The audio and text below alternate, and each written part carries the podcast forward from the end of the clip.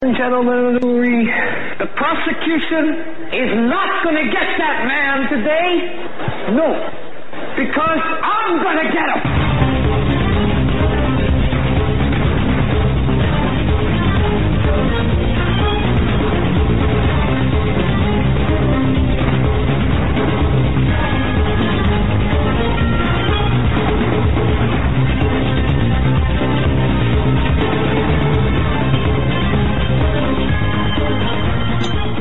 Welcome to this episode of the Hagmann and Hagmann Report. Doug Hagmann, Joe Hagmann, together, something I like to call America's premier father-son investigative reporting team. Kind of in the middle of almost cleaning up the, uh, the studio, if you can imagine that. Joe, I'm going to kick it off to you. We got a great show lined up for you. We really do. Yeah, we do. We got a guest, uh, one guest per hour for the uh, show. We have coming up in hour number one, the Liberty columnist Anthony Cardoniga. He's going to be joining us in the first hour. Uh, James Corbett is going to be joining us in hour two from the Corbett Report in Stan Deyo in hour number three. And we have some overlapping topics that these guests want to get into. I know Stan is and Anthony both want to get into Saudi Arabia, what's been going on there. Something Stan's been looking at for a long time is this Saudi prince, Mohammed bin, what's his last name? Salem? Salon? Salman, like King Solomon. And we, uh, Stan's been looking at this for a long time. We checked his, his show images page today, and he has a few great pieces up there. And one of them is titled The Powerful Prince Who Could Save the World After Ousting His Cousin. And this deals with, uh, not only geopolitical, uh, current events, but also the prophetic events that we see in scripture.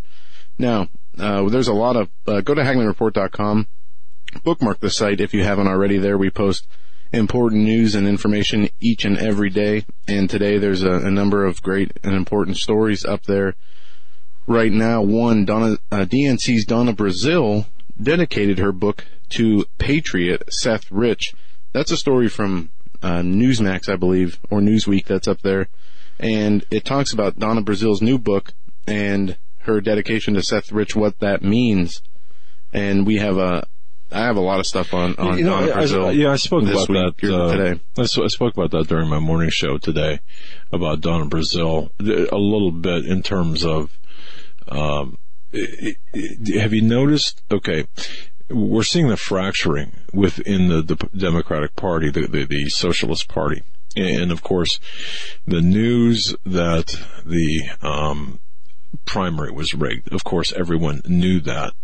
Donna Brazile, who lied once, and I during my morning show, Joe, I equated this to uh, when when you've got a pool of suspects. We'll say when you um, if you're if you're a cop, an investigator, you bring in a, a, a couple of suspects and you work them separately, and the, you try to flip one, or one flips on the other other two. And this is kind of what I what I equated Don Brazile to, to doing, and I think she's the weakest link in the chain. Uh, so I think it's very interesting, though how not just what she is saying, but where where my interest exists is in the media, like CNN, Yeah. MSNBC, how they're coming in and just attacking her Well, see, incredibly. we talked about this on our show today, and I, I asked the question, why, uh, since we're, we're a year beyond the 2016 election, Hillary Clinton lost the election, she has no relevance in American politics anymore, nor will she ever again. Why is the media still protecting her? Why are they throwing Donna Brazile under the bus? Even on an interview Donna Brazile gave to CBS host today, the hosts were badgering her, calling her bitter and angry for exposing Hillary Clinton. And this is the treatment that she's been getting in the media from, you know, being badgered by interviews she's doing to uh, being name called. Mar- um uh, Tucker Carlson said on his show yesterday that CNN handed down orders to its anchors to uh, delegitimize Yes. Donna Brazile. And Yeah, this media yeah. is a coordinated attack against her. Why instead won't they just distance themselves from Hillary Clinton, throw her under the bus, and uh, get as far away from her as they can since the election's over, since there's no point in protecting her any further Exactly. unless there's something more going on here. And, and with our with our guest tonight, uh, starting with the Liberty columnist, uh, uh, one of the issues is, of course, the what's taking place in Saudi Arabia, which which is a huge money source of funds for Hillary. It, now, they, when they implode, what's Hillary going to do? Where, I mean, among other sources of funding, but but certainly if you if you follow the money, Saudi Arabia's one putting a lot of money into Hillary and Bill's pockets. So how how is that going to um, further de- take her down? But she'll right. be fine. well, yeah, yeah. How, how, much money can you really amass and, and not be, you know, I mean, at, at a certain level, how much more money do you need, you know? So yeah, imagine if she became president too. Um, well, that would never end. That'd be oh, it'd be incredible. But uh, it, Eric, give us a thumbs up when we have. Uh, uh, okay, Anthony Cardona coming on, the Liberty columnist. Uh, wait a second. Be- before we bring him on, I just wanted to mention a couple of things. Uh, we are set up on Patreon now, and this is something I, I, didn't know. We have not advertised this. We've been on for a while. I, I don't know when I say for a while. What has it been? A couple of weeks? on Patreon? Yeah. Yeah, for about a month or so. Okay. But it hasn't been, Eric's been updating it. And... We really never mentioned this and, um, this is a way that you can help support us. And I want to thank everyone from yesterday who, who have, uh, provided their uh, financial support, their, even the notes that, that we, that we received. So gracious of you, of you, of everyone out there. But, but here's the good news.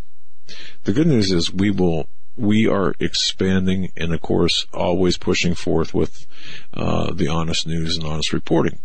And we're going to be doing some major upgrades to bring you more information in a, in a, a much, well, in, in, a greater, better format. And it's going to help our guests. It's going to help you. It's going to help. It's just, so thank you. Thank you for that. So we have a Patreon account. That's number one. Number two, I just want to re, re-verify five hours of programming. Joe, you, you and John do a show, two to 3 mm-hmm. right? I do a show nine to 10 in the morning and two to three in the afternoon. And, uh, that those shows are getting a lot of traction. Mine is all po- political or world U.S. news and, and, news and analysis, and, and, yours is conversational in the same vein. I, I mm-hmm. take it. Okay, all right. So just folks, if you can, uh, on Blog Talk Radio, just go ahead and follow you click the follow. There is a button there to follow us. I know that people follow our shows. Um, so, so if you don't mind, just go ahead and follow either the morning show or Joe and John show or both or whatever, but certainly follow this on BTR, even if you listen to it on Global Star satellite radio, uh, just follow us on BTR. It does help the visibility on all platforms when you do that. And you can share right. the episodes via social media from what Tech Eric just said. Did, so make sure you do that. Did people hear you, Eric, or was that just in our ears? No? That was just us. Uh, see, see, you gotta mic up and talk because people, Eric's got this, this cult following of people. It's kind of cool. um, it, it, it's, it's really neat. Anyway. We have our, our first hour guest with us, the Liberty columnist, Anthony Cardoniga. Welcome back to the show. Hey, how's it going, guys? Fantastic. Hey, you're looking, you're looking well, looking pretty, uh, patriotic there in front of the, the flag. it's great to see you back again. Yeah. Boy, you got a lot of talk, a lot to talk about, uh, from the crisis in Saudi Arabia to the Uranium One deal. And I've been covering the Uranium One deal a lot. Can we start there? Yeah, the Uranium One? Yeah. Yeah. Let's do it. Sure. Why not? All right. so here's my take on this. Very simply. Mueller, McCabe, uh, Rosenstein, all compromised. And, and, as such cannot really effectively do any kind of investigation. Hillary Clinton, uh, dead center in, in, in this, um, uh, uranium one deal along Mueller with Bill too. Clinton and Mueller, right.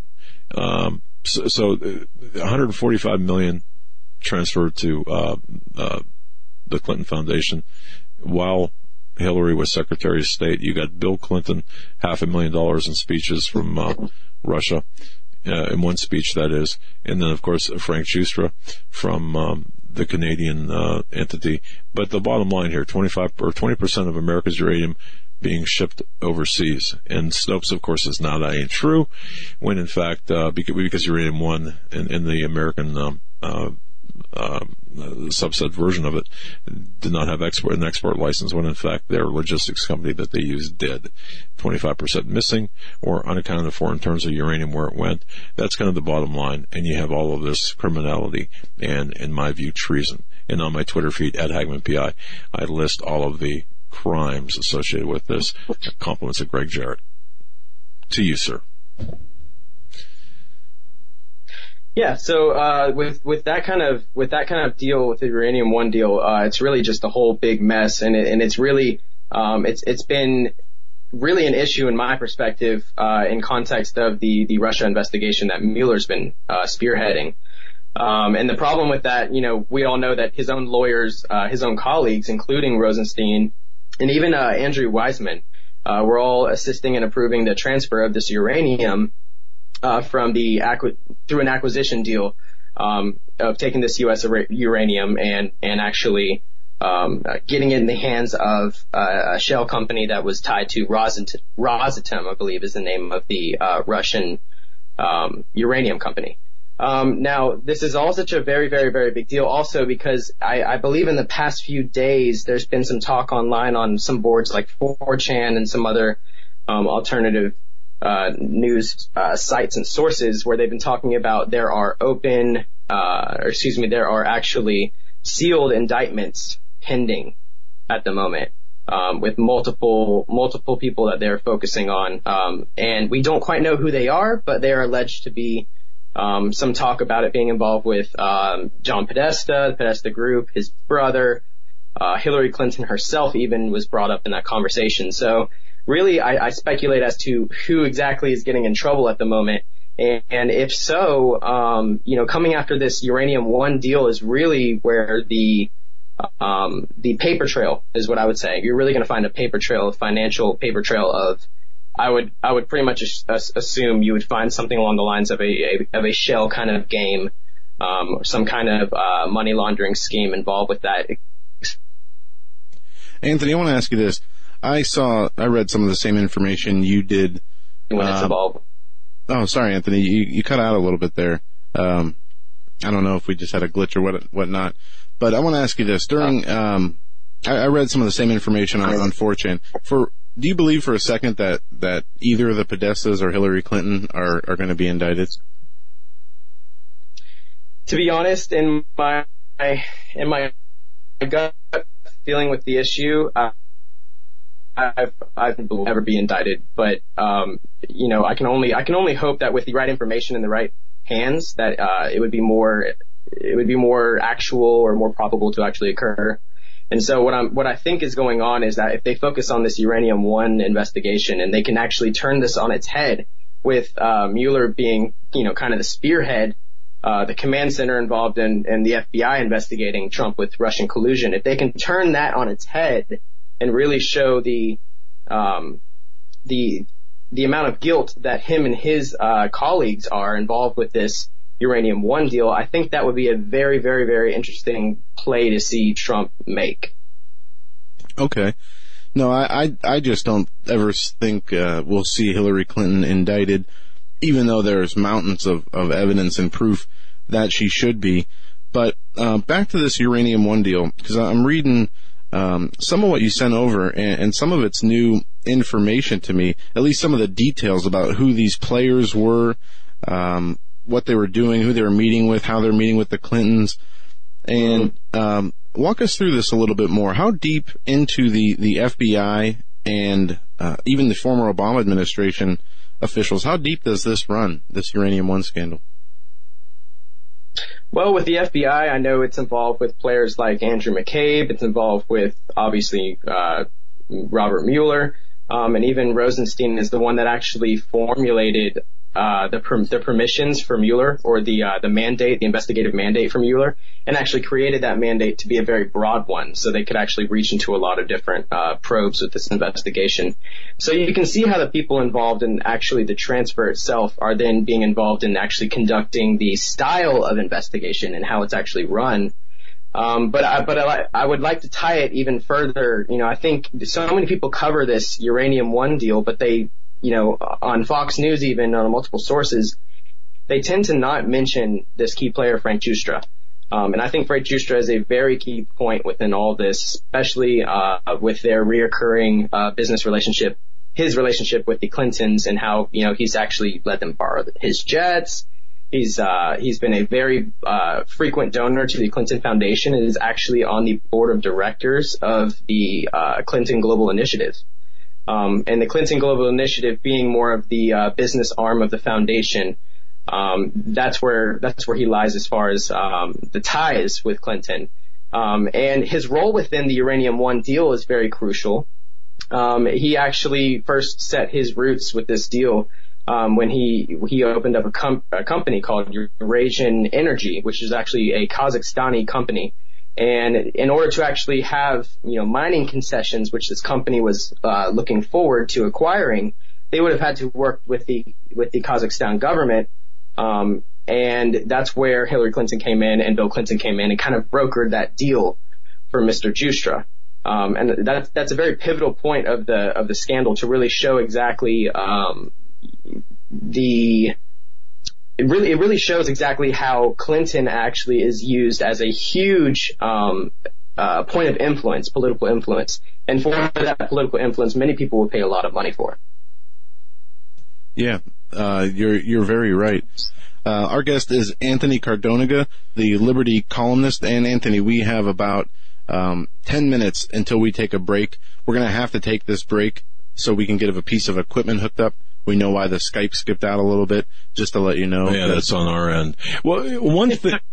One one thing though you, that that you mentioned, and I really appreciate this about your reporting. And, and I've been following uh, John Solomon and Sarah Carter from Circa News. I've been following Sean Hannity and uh, Greg Jarrett with respect to the legal implications here. But I think y- you um, uh, you you hit the nail on the head with with Frank Giustra. I think that this is really it's not being talked about, and Peter Schweizer from his book and documentary um, mentions it, but you really take it a step further and kind of put the exclamation point at the end of the investigative sentence there. So that's good.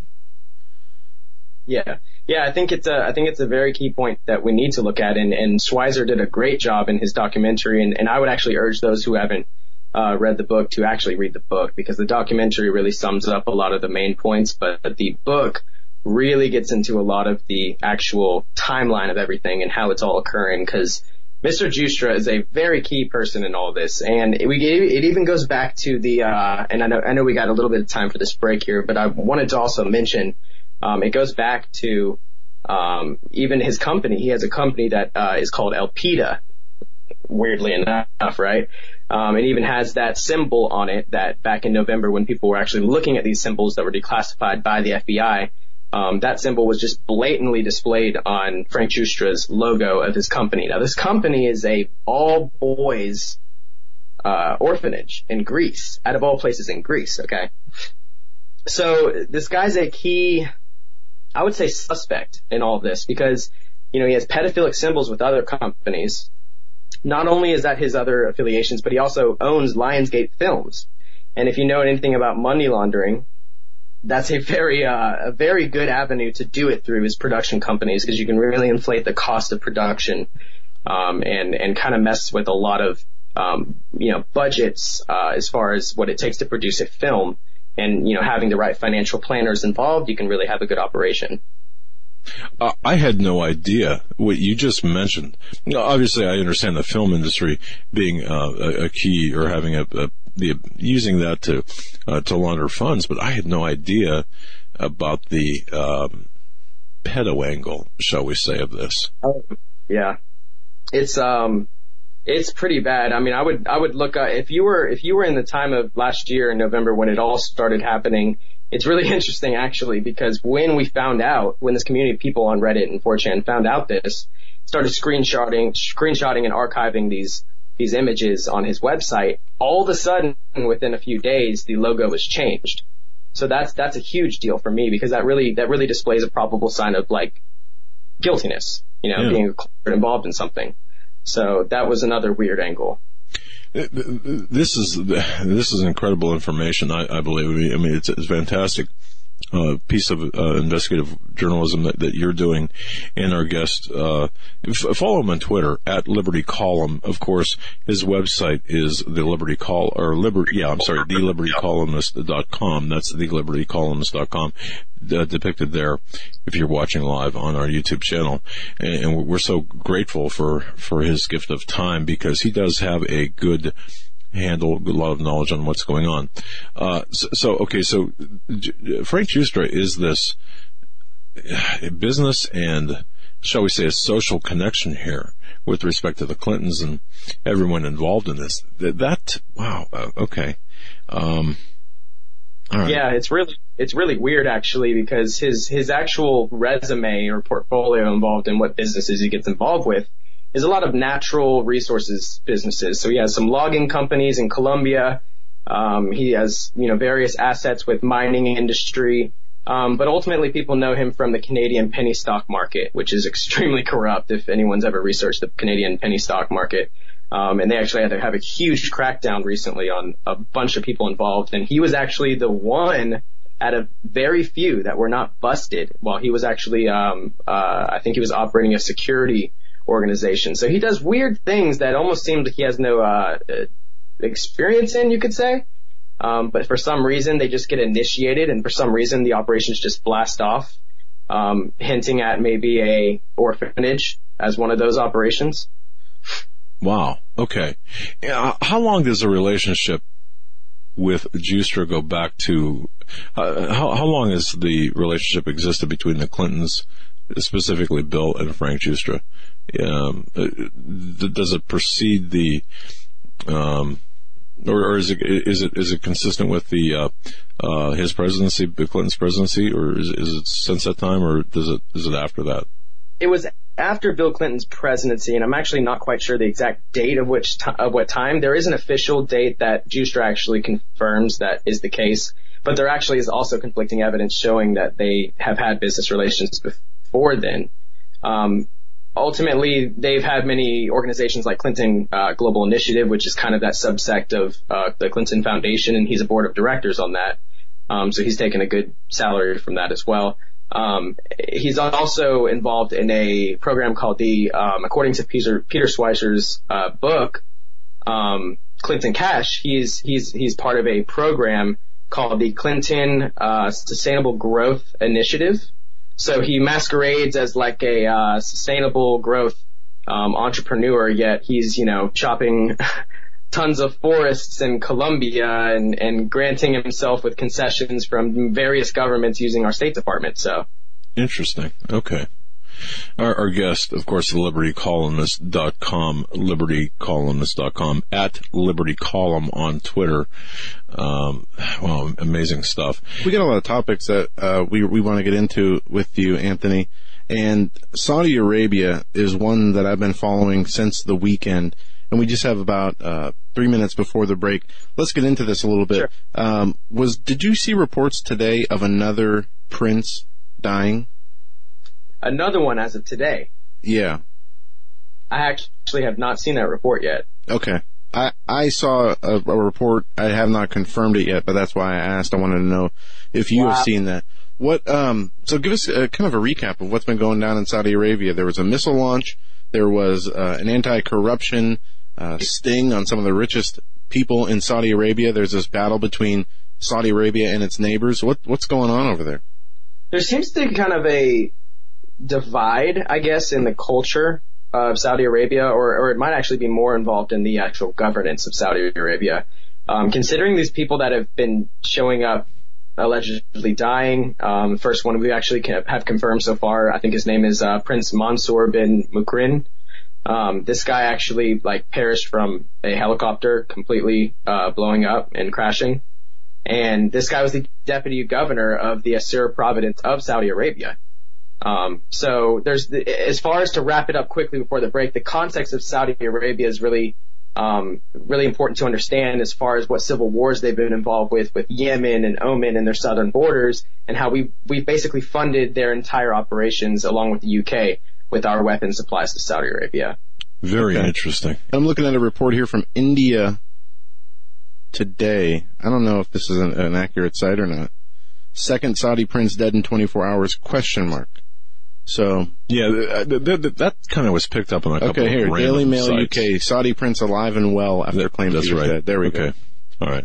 Yeah, it's So- it's it's it, it's kind of the, the fog of this information, but uh, on the other side, uh, our guest will be discussing the uh, it, it kind of untangling the, the the Saudi mess, and I, I find it fascinating too the timing of all of this. And- um, And don't forget also today is an election day. We have important elections in New Jersey, New York, Yep. Virginia. I'm following Virginia the. Virginia governor's race right now, and you have um, Ed Gillespie was was winning. There's only a, a few percentage points of the votes in, but um, it looks like Northam just took the lead by a percentage point. So we'll see and continue to monitor those results as they come in. Anthony, what do you think? I've seen a lot of uh, people, political pundits on TV talking about this is a much must-win race for Virginia uh, for the Democrats. Do you agree with that? Um, I, I mean, I think the Democrats, pretty much, I would agree with that because ultimately the Democrats really are at their last um, stroke of luck here. Um, they're really falling out of power as far as the ones that are are still in power. Um, I would even say to look further into the uh, the DAs that are also being elected. interesting comment. Um, there's a lot of really. Well, why would you say that? I'm just curious. DAs.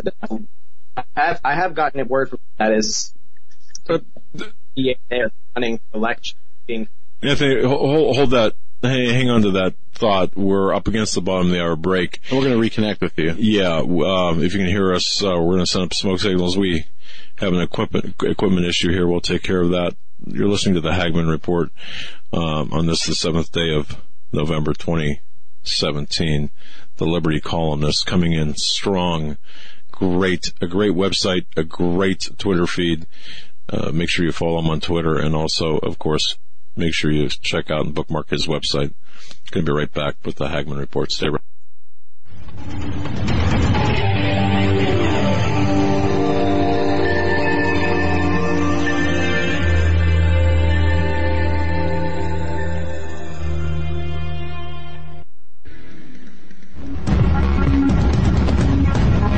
Visit HagmannReport.com for the news and articles that matter most.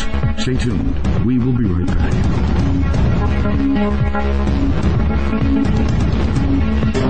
In a thrilling series of novels, T.C. Joseph takes us into the lives of three families who struggle to maintain normal lives in a world where conspiracy theory and Bible prophecy collide. T.C. Joseph's viewpoint of alternative history and understanding of prophetic events will change your view of the world and the events on our horizon. Kirkus Review states, readers of end times fiction will be hard pressed to find it done more intriguingly than this. Extremely readable and fast paced. BlueInk Reviews boldly states, fans of Tim LaHaye's Left Behind series and Tom Perrotta's The Leftovers will find this thought provoking series absolutely riveting. Order your copies of T.C. Joseph's This Generation series from Amazon.com. Book 1, Precipice. Book 2, Pentecost. And Book 3, Penance. In these uncertain times, it makes sense to have a sustainable backup method to cook food and boil water. If your current plan includes using a fuel burning stove or cooking over an open fire, then there's a much better way. The Minuteman Rocket Stove is a biomass burning cooking stove that only requires small quantities of sticks and twigs for fuel. The Minuteman stove is easy to use, smokeless, portable, powerful, and sustainable. For the finest in survival cooking stoves and fire starters made right here in the USA, go to MinutemanStove.com. That's MinutemanStove.com. You may never look at your city, town, or its people the same way ever again. Stained by Blood, a murder investigation based upon a true story by private investigator Douglas J. Hagmann. Using the character Mark Stiles, Hagmann takes you on a journey behind the scenes where the homicide becomes a secondary to an underworld of satanic ritual abuse, child abduction, and even mind-controlled experimentation. A world dismissed as conspiracy by those who want to keep its secrets hidden. Exposing the dangers, denials, and deceptions. For five years, a brutal killer remained on the loose, free to kill again. As Mark struggles to navigate the maze of bizarre twists and untangle a web of deeply hidden secrets kept by some of the most powerful and influential people in his community and beyond. Stained by Blood. Order your copy of this engaging novel today at HagmannandHagmann.com and click on the link. Stained by Blood.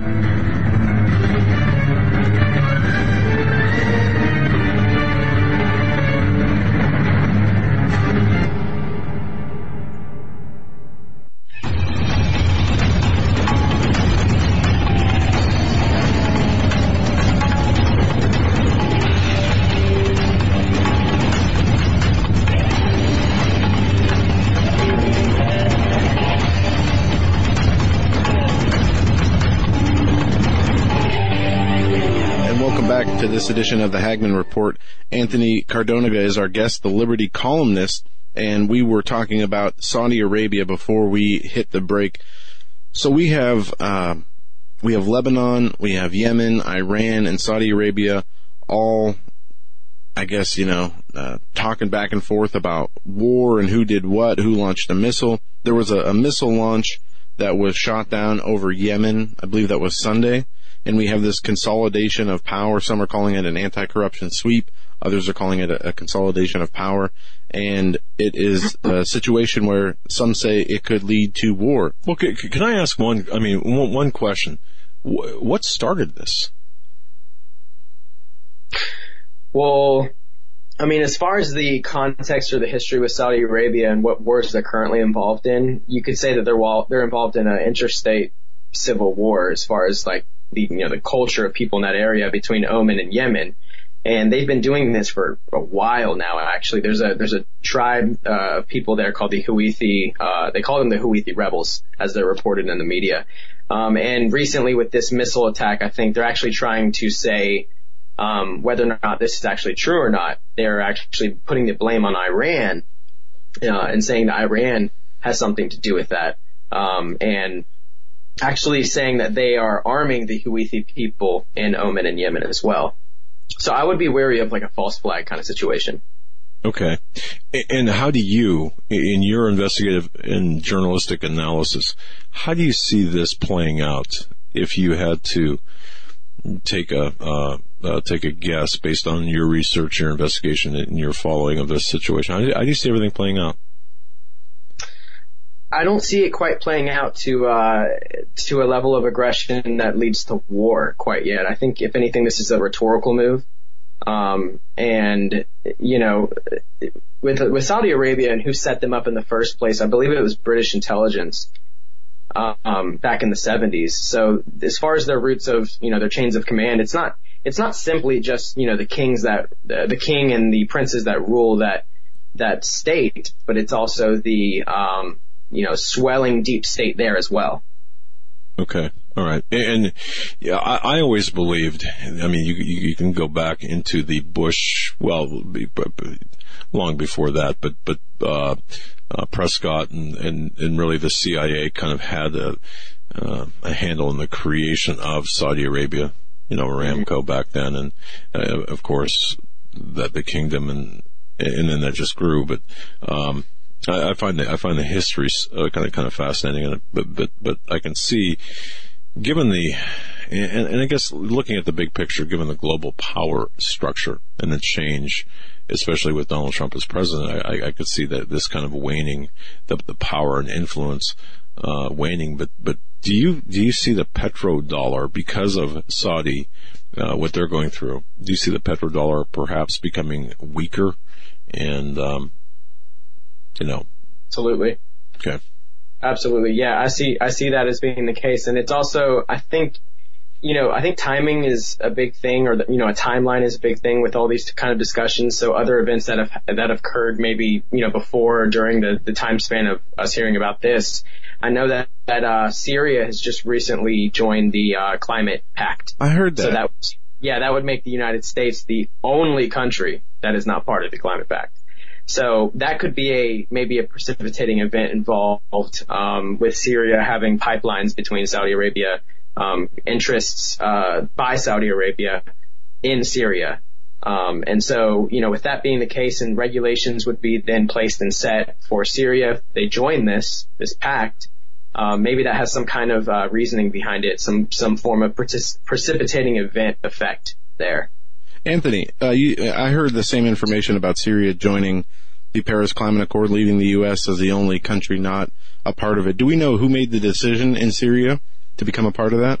That is a great, great question, um, and I would love to find that one out. Okay, so we don't know, and it wasn't uh, announced at all. Hmm. No, I, I, I didn't see uh, who exactly made the individual decision. I'm gonna um, look, see if I can. Yeah, that it. was very important information for sure. Uh, all right. While while he's doing that, if we can move domestically now, uh, there was much information, of course, leading up to November fourth, and this is something I covered extensively in my morning show uh, about Antifa. You know, it's being regarded as anti-fail now because it, nothing happened. You know, or nothing perceptible happened.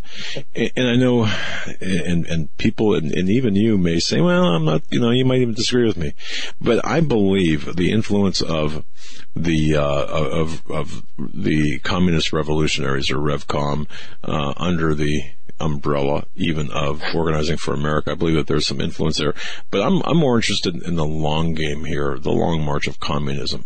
But let's talk about uh, refuse fascism. Let's talk about Antifa, the protests that didn't happen on Saturday. Your thoughts on this whole Antifa refuse fascism deal? Um, yeah, just yeah. I would say early on in hearing about this, which it was pretty early on in, we had a good warning um, once those infiltrator videos were posted and you know showing the kids talking about bringing Ka-Bars and all this stuff. To what degree that was used to overhype the event, or to what degree it was actually valid, and to what degree you know Antifa themselves as a group might have uh, fizzled out in, in in support before this event.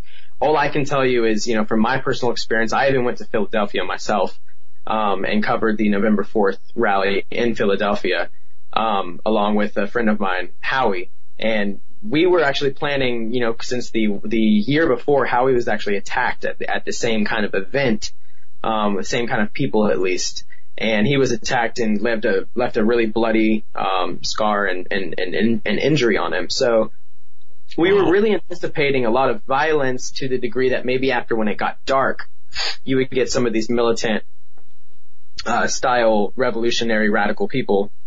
Um, they like to think that they're revolutionary, um, but their tactics really don't substantiate it.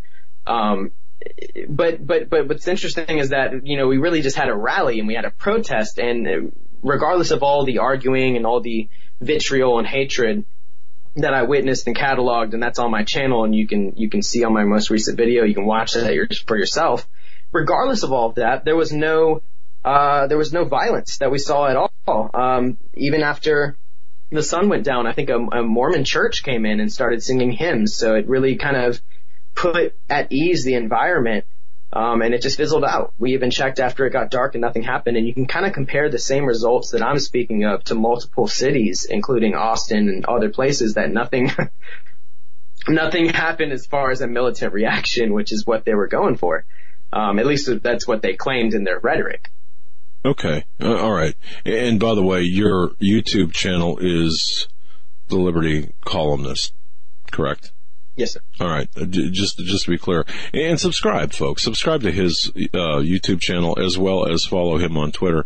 Um, and this is why we really appreciate what you do. And this is why, folks, we need to support uh, uh, our guest. And, and, because going out to these specific rallies and, or not rallies, but these uh, protests, number one, it's dangerous, but also uh, it's important to, because it's firsthand information.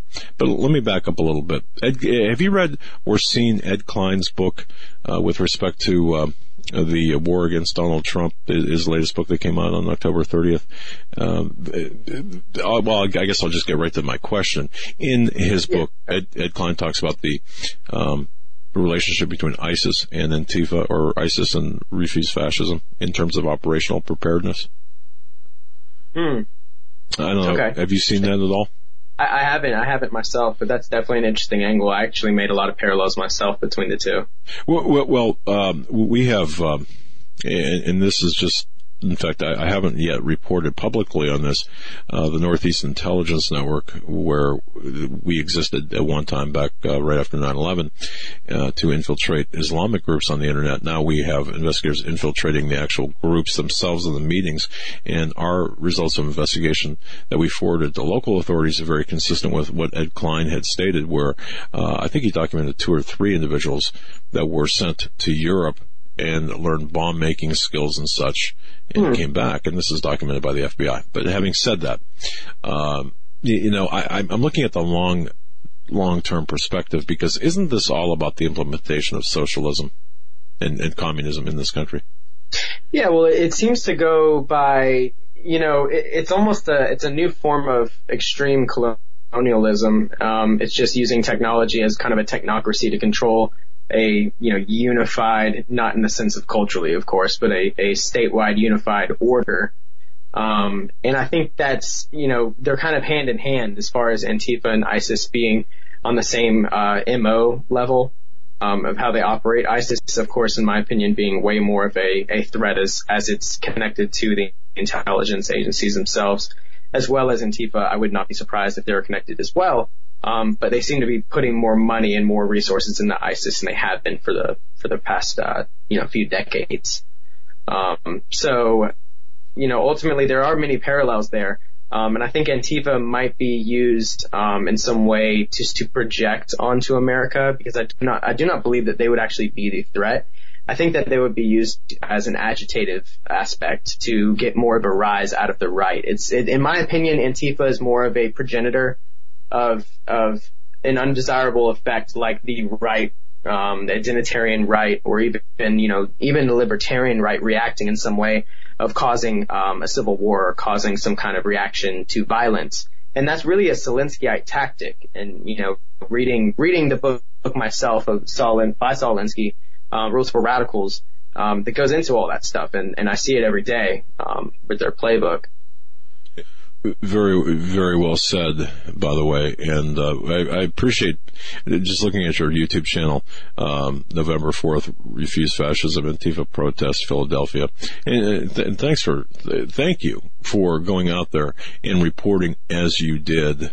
And thank you for reporting on, on well, throughout your YouTube channel. It's it's a wealth of information. We really appreciate that. Joe, you were going to say something, and I think I'm yeah, interrupted. Anthony, where do you see the future of these, you know, refuse fascisms, these Antifa groups, do they have any more standing in this country like they did a year ago?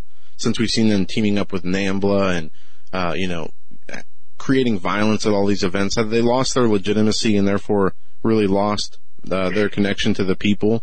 Or, or do you think they're revamping for a round two?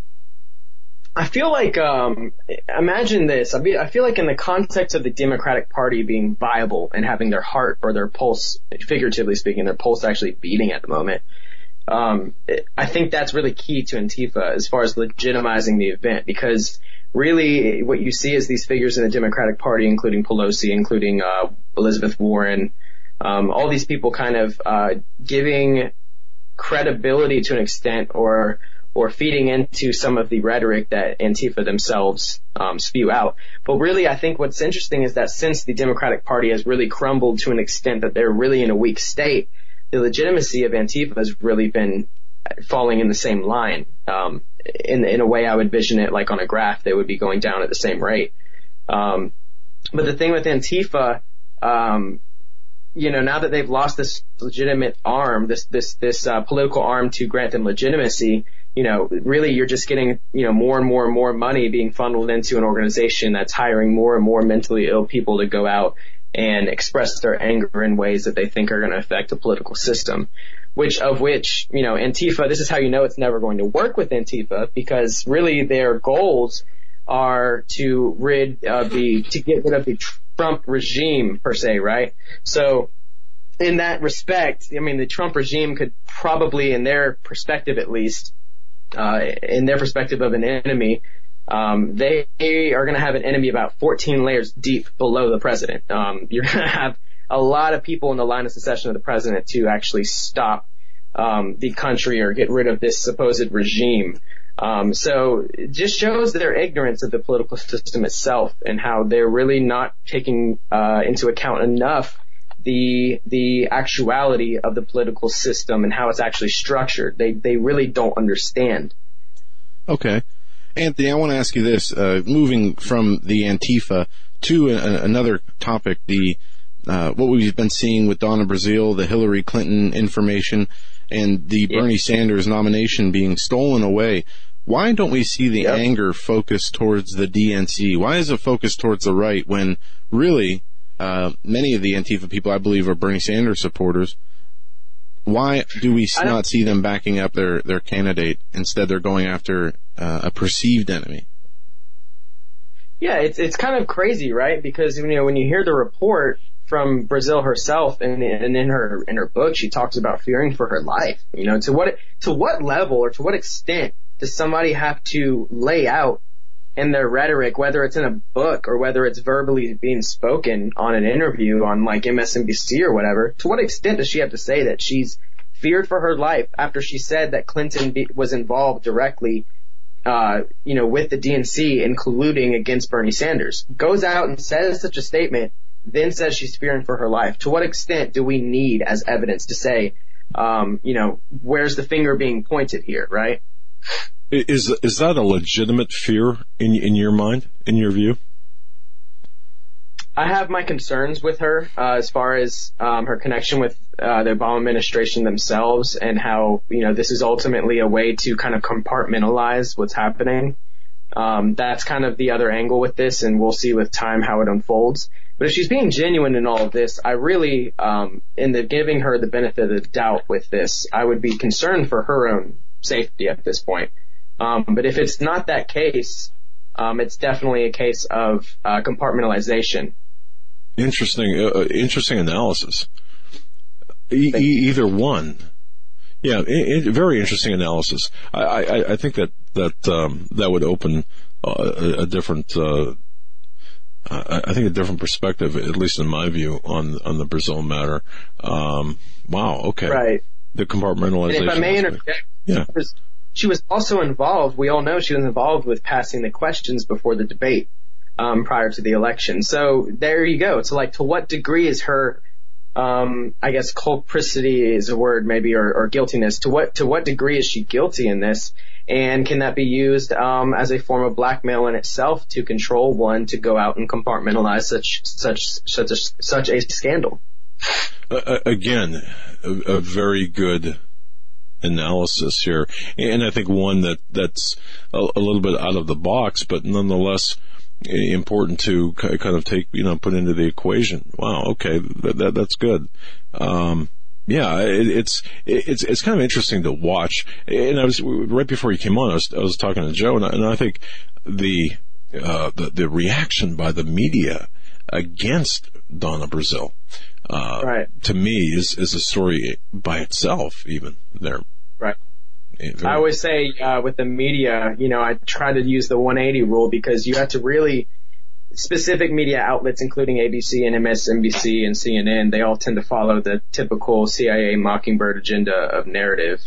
So they're ultimately the enemies here, and we always have to remember that. And so if they're, you know, coming out against her in the hopes that they're not bluffing, for instance, um, if they're coming out against her, then that should be used as, um, you know, a sign that, you know, do the 180 rule with them and realize, you know, maybe she's actually coming out and saying to a degree something that's, um, one we already know is true, but maybe she's actually being genuine about the way she's coming out about this. interesting. Yeah, there's a lot of angles um, to look at when looking at the Donna Brazile story. And real quick, the Paris Climate Accord. It says that Syria joined the Paris Climate Accord. Syrian officials announced their intention to ratify the accord at the UN Climate Change Conference. They go on to cite a local administration and environmentalist, as well as the Syrian Arab Republic, uh, supports the implementation of the Paris climate deal. So it wasn't Assad, obviously. They're saying it was some other bureaucracy under, uh, as part of the Syrian government.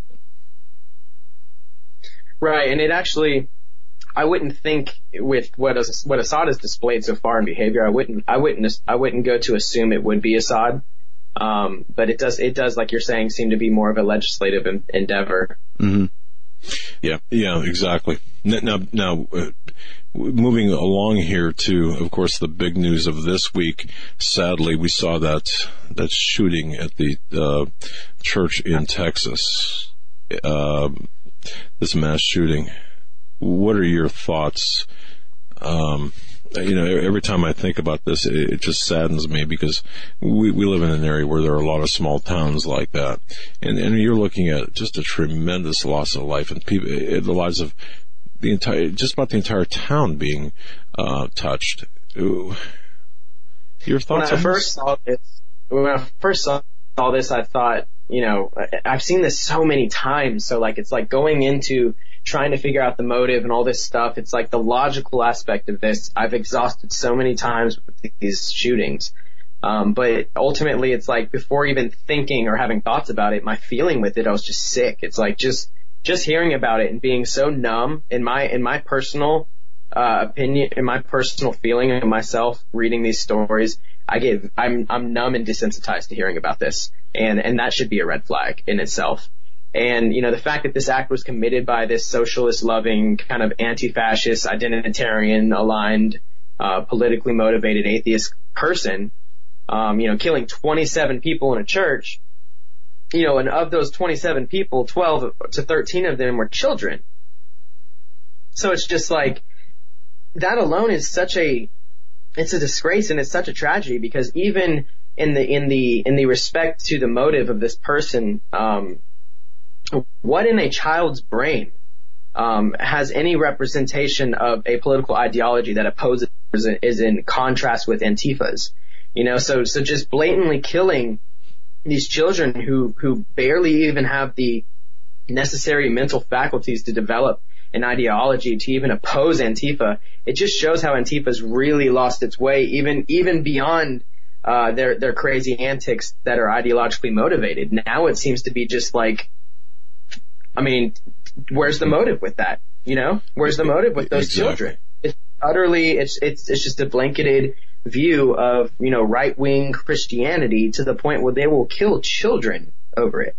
Yeah. It, it's, it's an amazing, and you, you and new details up, today came out about that. Yeah. Uh, go ahead. About the, what the shooter was yelling. He was uh, saying, you know, die as he was shooting and also shooting children point blank as he went through his. Think about uh, that. And then they also said that 15 magazines of 30 rounds each. They estimate he fired 450 rounds total.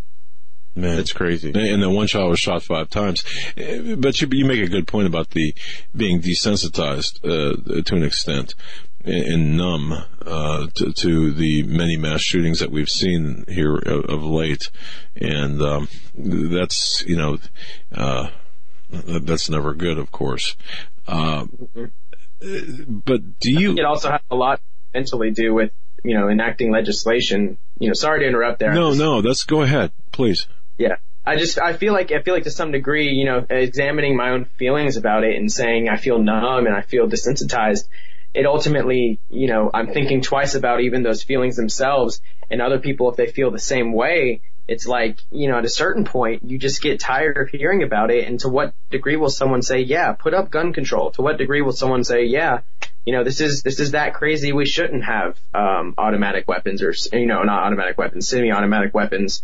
Um, it, it, that's what it starts to do. It starts to exhaust your will. It starts to destroy your willpower. And, and I feel that. I feel that when I'm very willful person with my views on this, you know? Right. And, and that, that says something by itself.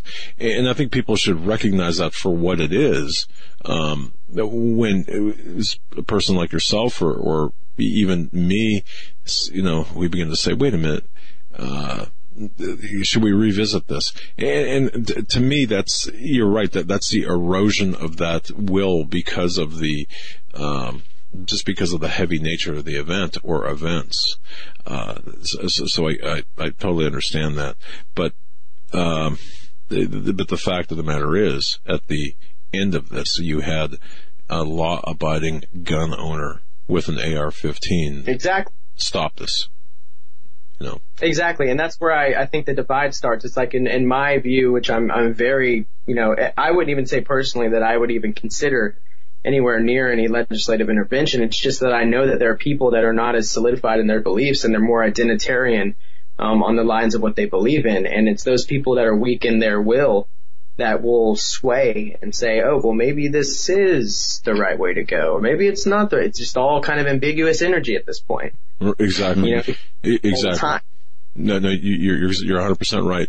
And one more comment I've got on this: the what what what shocked me and, I, and I, I, shouldn't even be shocked, but what did shock me was the vile nature of of, of the Twitter comments uh, by people saying, you know, where is your God now? Or it, it, just incredibly vile nature.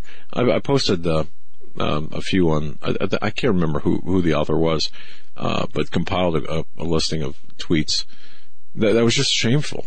And, and it's. I saw a tweet myself that sounds a little bit like what you were saying. They were talking about like, oh, who says that they need prayer anymore? Yeah.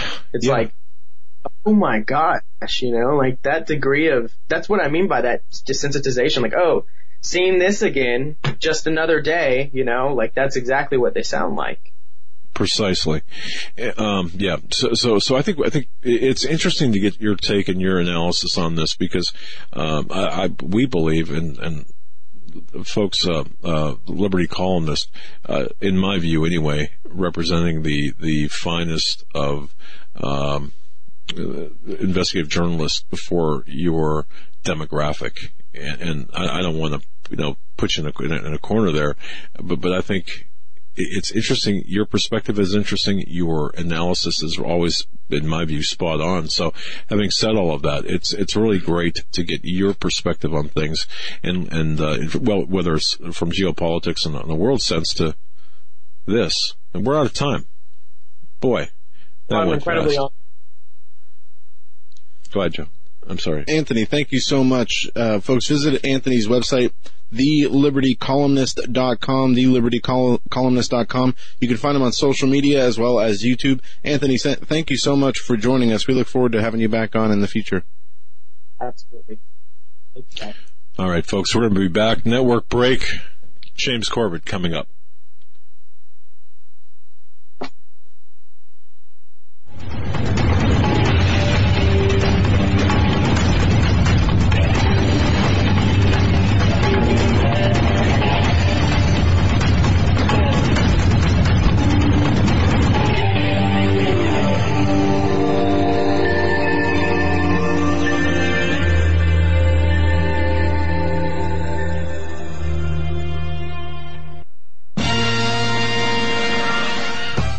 Greenovative. Go to HagmannReport.com, Click on the link to Greenovative. What Greenovative is, it's a small company in Florida. They created something called the GMAG Power Cell. It produces electricity by adding salt water to this unit that recharges rechargeable batteries. It's the coolest thing you'll ever see in your life. It's really neat. Really a, a super device. All right, you need just two teaspoons of ordinary table salt, a little water, but a bang, you're charging your rechargeable batteries. Super GMAG chargeable is affordable, it's lightweight, weighs about 8 ounces, it's durable, it's EMP proof, and it's environmentally friendly, yeah, that it is. It'll provide safe and convenient power for recharging uh, six AA batteries off the grid when other power sources aren't available anywhere, anytime, in any weather, day or night. Go to greenovative.com. That's greenovative.com. Folks, in these uncertain times, it just makes sense to have a sustainable backup method for accomplishing one of life's most important tasks, that's preparing food. This is the way to go. There is nothing better than a Minuteman rocket stove from MinutemanStove.com. We all need a way to cook and a method to process water. I mean, think about it. Think about the many things that could happen to you. A Minuteman rocket stove can provide your family or group the perfect solution. It's small, lightweight, wood burning, and every bit as powerful as a kitchen stove. It's smoke and fully self-contained for clean storage and transport. Because it's so efficient, it cuts down on your wood gathering and processing chores to a tenth what would be required if cooking the old-fashioned way over an open fire. So don't rely on gas or fuel stoves. Prepare your family, prepare for yourself. Order a Minuteman rocket stove today. It's going to make bad times much better. Folks, MinutemanStove.com. MinutemanStove.com. Need I say more? You should have a Minuteman, the survival stove and an ammo can. For investors, timberland has become the symbol of safety. Global tropical timber demand continues to surge as the world's population increases. The need for managed, sustainable timber production forests has never been greater. When stock markets crash, trees keep growing. Direct ownership of fully managed tropical timberland acreage is now available to accredited investors. Prime, valuable hardwood groves close to the beautiful Costa Rican border generate and maintain superior long-term wealth. Consider visiting our forest plantations. Qualified accredited investors should go to precioustimberprofits.com or dial 855-888-6288 for more information. Call 855-888-6288 or visit precioustimberprofits.com. This announcement does not constitute either an offer to sell securities or a solicitation of an offer to purchase. Offering made by prospectus only. 855-888-6288 precioustimberprofits.com. precioustimberprofits.com.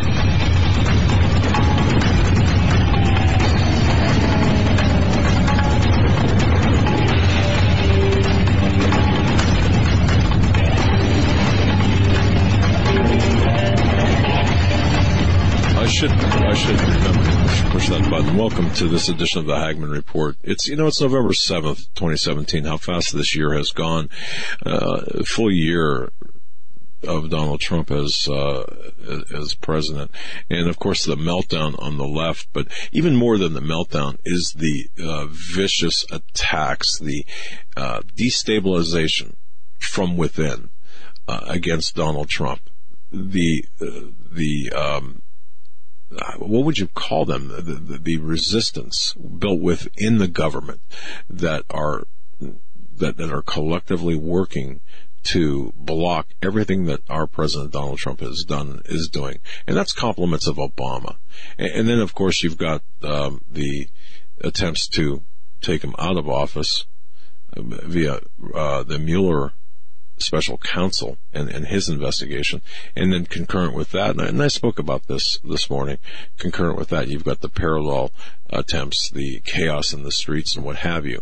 So I think all of these things working in tandem on parallel tracks, uh, interesting relationships built in to destabilize our country, to uh, delegitimize uh, the president. And remember what Hillary Clinton said during her uh, time or during during her campaigning that anyone who questions the results is a threat to our democracy. Of oh, yeah. that's the word she used. Until she's on the other side. Yeah, exactly. Uh, b- before we get to our next guest, uh, if you are anywhere near Fayetteville, Georgia, this this coming Friday from seven to nine p.m. November 10th. You've got to stop in to the GOP headquarters for a nonpartisan event. Kevin Shipp, the former director, uh, or I'm sorry, the uh, former decorated CIA officer, counterintelligence investigator, and um, counterterrorism officer, who occupies some of the most sensitive positions within the CIA, he, at, at, a very great risk to his personal freedom and personal safety. He's going to be providing a stu- uh, stunning expose of on, on, what he calls the shadow government. Now, I know the content of, of this, and it's well worth your time. Okay, his recent condensed speech on the shadow government was has gotten over a million views on YouTube. We've featured him, if you recall, we featured him as well. Admission is free, so there are no refunds. Uh, however, th- there will be a book signing after the event. For more information, contact uh, Ascent Publishing LLC. Uh, you can call. No, no, no. Here's the number. We're not going to post it on the screen, but now you can go back and listen to this number. Uh, for more information, you can contact Ascent Publishing LLC. The phone number is nine one two five seven eight four zero eight seven and that's uh, Sue Williamson is in charge of that. But uh, GOP headquarters this Friday night, and that's at 174 Glen Street in Fayetteville, Georgia. So if you're anywhere near that location, man, I'll tell you what, uh, stop, listen to, listen to what Kevin Shipp has got to say. He, is, in my view anyway, uh, one of the most honorable men I've, I've ever had the opportunity to speak with. And this event will really knock your socks off. Uh, and uh, former CIA officer. And, uh, yeah, 7 to 9 this Friday at the GOP headquarters. It's a nonpartisan event, though. That's just the venue in, on Glen Street in Fayetteville, Georgia, 7 to 9. Take a listen to what he's got to say. Uh, it'll be an incredible event. And when you're there, tell them you heard it on the Hagmann Report and heard them on the Hagmann Report. Please do that for us.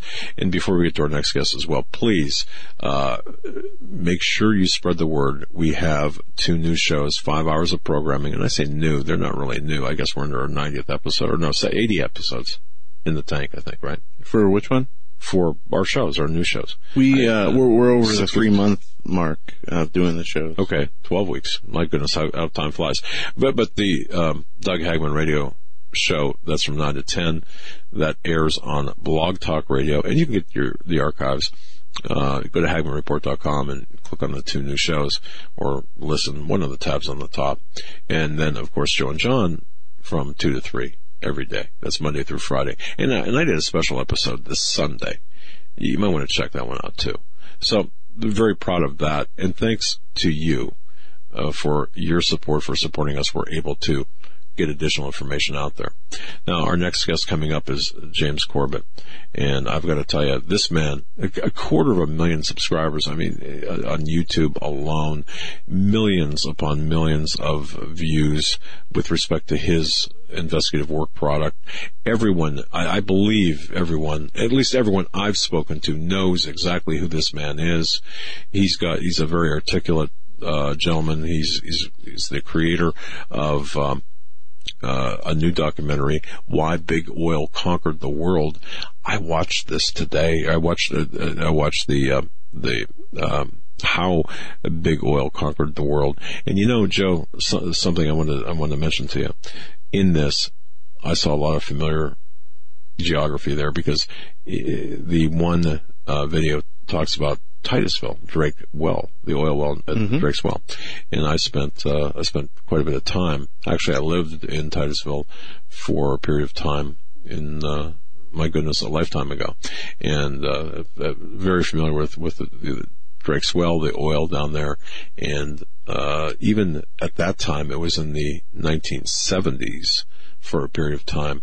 Even then, um, it was, it was just rich history. So uh, his James Corbett, the uh, why big oil conquered the world and how big oil conquered the world, to me was absolutely a fascinating watch, and and what what you can deduce from it is incredible. And of course, his website is corbettreport.com. That's corbettreport.com. So we're really thankful. And I'll just have you bring him on.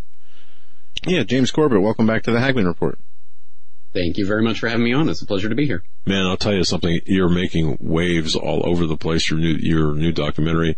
Um, it's, it's an amazingly comprehensive work. You, you must have put a lot, you must have put a lot of time into that. I'm not sure how you do what you do, but certainly it's well worth the, uh, well worth the watch. Uh, uh I, I, my goodness, it answers a lot of questions. Let's start, let's start there. Let's talk about your documentary. Sure. Well, thank you for uh, pointing that out. It certainly was a lot of work. In fact, in some ways, I think this is the culmination of my 10 years of doing the Corbett Report is really encapsulated in this information, which when you look at the whole how Big Oil Conquered the World, which I released two years ago, and Why Big Oil Conquered the World, which I released last month, it's uh, to combined, it's a three-hour documentary, but it could have easily been a 30-hour documentary given just how much material is condensed down into it. So it was quite an incredible, incredibly challenging feat to try to condense that amount of information down to just a few hours and to do it in a way that's presentable and understandable. And I hope I've done that, but it really does try to cover the past 150 years of history um, and the coming 50 years of history. So, you know, not not too big an ambitious project, right? Yeah, really. You, you know, as I watched this, um, you, are right. You could have gone 30 hours, and I can I can tell you this: I would have watched all 30 hours. Um, but, but this is an important, really an important aspect of our of our history. What's what's the takeaway? Uh, if you were to kind of uh, provide us with a summary or a takeaway for, for this project that, that you've done, what's the takeaway from this? Well, I think the uh, the one or two line elevator pitch would be that essentially the what I call the oligarchy, the uh, the oil barons of old, were um, these families that created and consolidated the oil monopolies that monopolized the key energy resource of the 20th century. And that's the side of the story that most people would probably understand and relate to and have heard many times before. But this is not about that part of the story. This is about what they did with that money and power that uh, that monopolization of the key energy resource brought them. And I, I, think it's surprising because ultimately, at the end of the day, uh, this isn't about oil per se. Oil was simply a tool to gain control over the population. It is what they are doing with that control that is really the key to the issue because if we concentrate only on oil and think only of big oil as the oil industry and they only care about petroleum, we miss that bigger picture and we miss the fact that we are now being transitioned into a post-carbon economy, uh, what what comes after oil, and people can be deluded into thinking that well, the you know the big oil is being is being undermined, and we're moving on to something else, and yay, I guess we're getting free of the grip of these oil barons. Well, no, not really. In fact, if you look at the people who have who are founding and funding all of the institutions and various things that are coming into view in this post-carbon economy, it's all the same literal families that created and monopolized the oil industry in the late 19th century. So um, I, that's really the important part of this, and that's the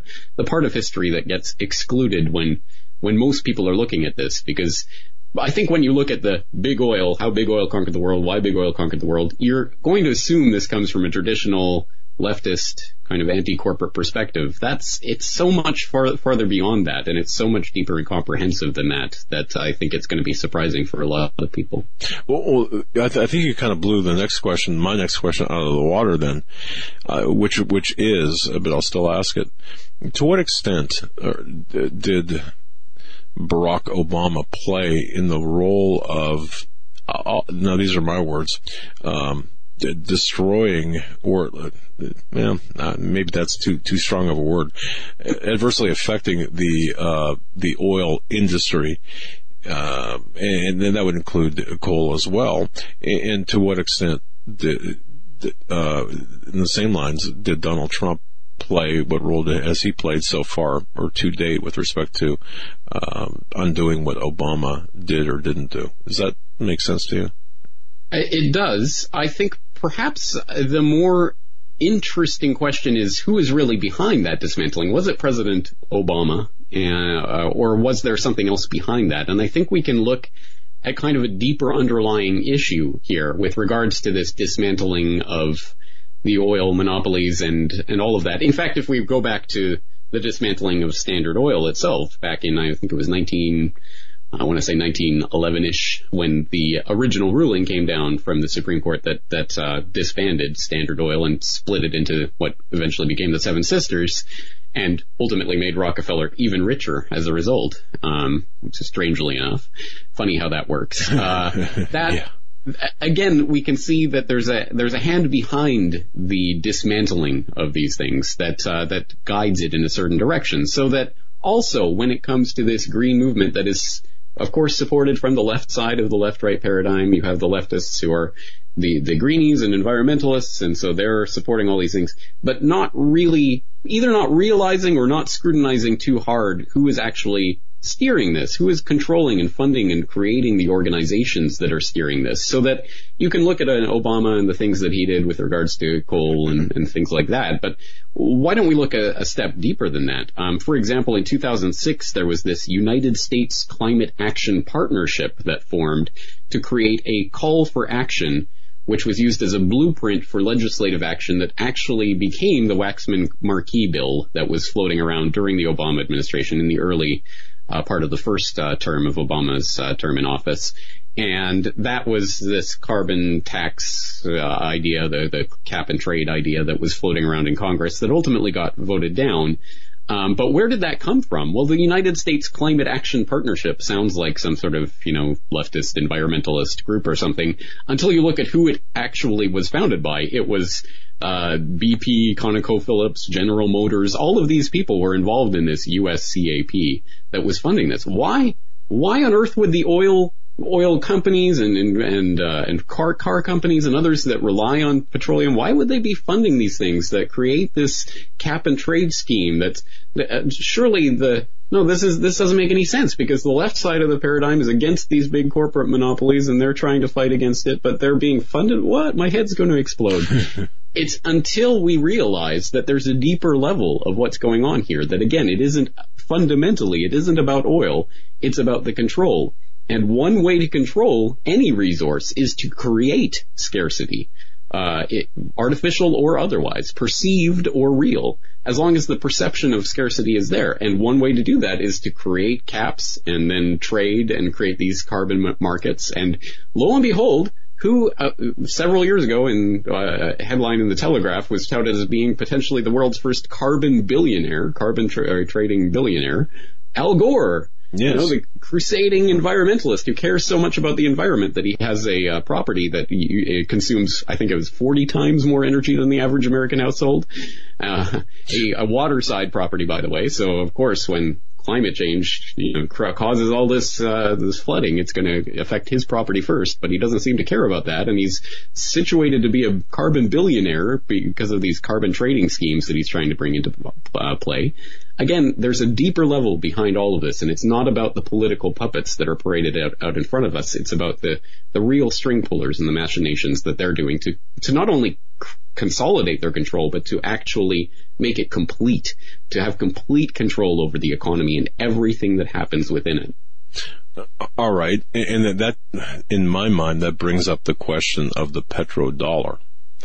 Um, or, is that and, thank you for correcting me you know with, respect to uh, saying that that's not really the, the right question to ask it would be uh, so my question however in this case is what about the petrodollar in the in this case given the fact that our US dollar is is essentially um, the only value it, it does hold is its ability to to ensure the free access or the free flow of oil. Um, what's what's the what's the ultimate objective or the end game with our with our petrodollar? So in the first part of this two-part documentary, How Big Oil Conquered the World, I did talk about the rise of the, the petrodollar. And for people who don't know, in the 1970s, as a result of the, the oil crises and embargoes that were going on, there was some shuttle diplomacy that was uh, spearheaded by Henry Kissinger, of course the acolyte of David Rockefeller, of course of the Rockefeller family, of course of Standard Oil, um, who engineered a system, a deal with Saudi Arabia, whereby the Saudis would price their oil in U.S. dollars. They would sell oil for dollars specifically, and they would take those dollars that they were receiving for their oil, and they would uh, basically put them back into the U.S. Uh, banking system by buying treasuries and bonds um, through U.S. banks, including the Rockefeller's own Chase Bank. Um, win-win-win for the oligarchs who literally created a system in the post-Bretton Woods universe uh, after Nixon took the dollar off the gold standard. What's going to peg the dollar? Why would people continue to want dollars? It's because they need it for oil, and that sets the baseline, which creates this need for reserves, which creates the need, the demand for dollars, which creates the ability for the United States to print as much of its debt as it wants, add as many zeros to that debt as they want, and people will continue to buy it because it is the backbone of the world economy, and the backbone of that system is oil. Um, it's an ingenious and diabolical system, and it's worked to a certain extent for the last 40 uh, plus years, but it is falling apart now, and we are seeing the end of the petrodollar system coming into view. And there's some very, very fascinating things happening with regards to Saudi Arabia and China and the petro yuan that may be coming along. But I think the end of the petrodollar system uh, if not baked into the cake, at least is an eventual reality. And I find it difficult to believe that the same people who engineered that system wouldn't understand that and be prepared for the transition into something after that. And in fact, they were. Uh, as I talk about in the second part of this documentary, why big oil conquered the world, there it was a movement in the 1930s, well, 1920s, 30s, it was developing called technocracy, and uh, it became an organization called Technocracy Inc., founded, co-founded by Howard Scott and uh, M. King Hubbert, who people might remember as the founder, the, the, the inventor, the discoverer of Hubbert's Peak, aka Peak Oil, which was in fraud in and of itself. But at any rate, um, he was at the time in the 30s founding along with Howard Scott, who was this eccentric engineer who turned out to not have any qualifications whatsoever. He was a complete fraud. But they came up with this idea for technocracy, which is the system of complete technological engineering control over the economy and thus society and politics and everything, basically the world. And their idea is we now have the technological know-how and ability to perfectly dynamically balance production and consumption in the economy. Because of course the great problem of capitalism, which of course was staring people in the face in the 1930s specifically during the uh, the depression, was we have these great booms and busts and we have these depressions and the economy is constantly trying to come to some t- sort of stasis. It's always blowing up or, or collapsing. Um, well, we can perfectly dynamically balance production and consumption by simply monitoring everything that's taking place in the economy. And instead of using dollars or pesos or yen or whatever to as as a currency, why don't we use energy itself as the currency? Because everything we produce in the economy requires energy. So we'll have these technocrats, these engineers and these technologically minded people who will steward over the economy. They will decide a budget for the nation, uh, or ultimately they wanted a continental um, technate, as they called it. But uh, they would decide on we'll have so many whatever gigawatts, 1.21 gigawatts of energy uh, for for the year, and every person will receive energy certificates. And here's your amount of energy that you're allowed to spend during this year, and you will purchase things using these certificates. And all of those purchases will be monitored in real time by the techn- technocrats and they'll, they'll figure out, oh, you know, we need to increase production here and decrease there and we'll have to adjust the budget here. And they'll perfectly balance it so everyone's employed and everyone's happy all the time. That was the idea of technocracy. And back in the 1930s, that was I mean, there were a lot of insane ideas going around during the Depression because obviously it was a time of panic and, and outrage and everything. So people were turning to crazy ideas. Technocracy was one of the crazy ideas they turned to, and a lot of people did. It was a quite a large movement. You probably haven't heard about it at all in the last half century plus because it kind of went away. But the idea was still there, and it was carried on by other people under other names. And that survives, I think, today in this idea that we see being forwarded. Why don't we create a carbon budget? And why don't we have carbon allowances? And if you, you know, if you spend your carbon allowance, then you can buy more carbon credits, or if you're out of luck, or if out if you're out of money, then you're out of luck and you can't buy any more credits. It's that old techno- technocratic idea that eventually we will replace this, these dollars, these petrodollars or whatever we're trading with, with energy. Energy will be the baseline for the economy, and you will be rationed and allowed a certain amount of energy. And that is the way that the economy is going to be controlled. And again, that crazy idea that they're going to monitor every transaction in real time and, and do all these calculations was crazy a hundred years ago.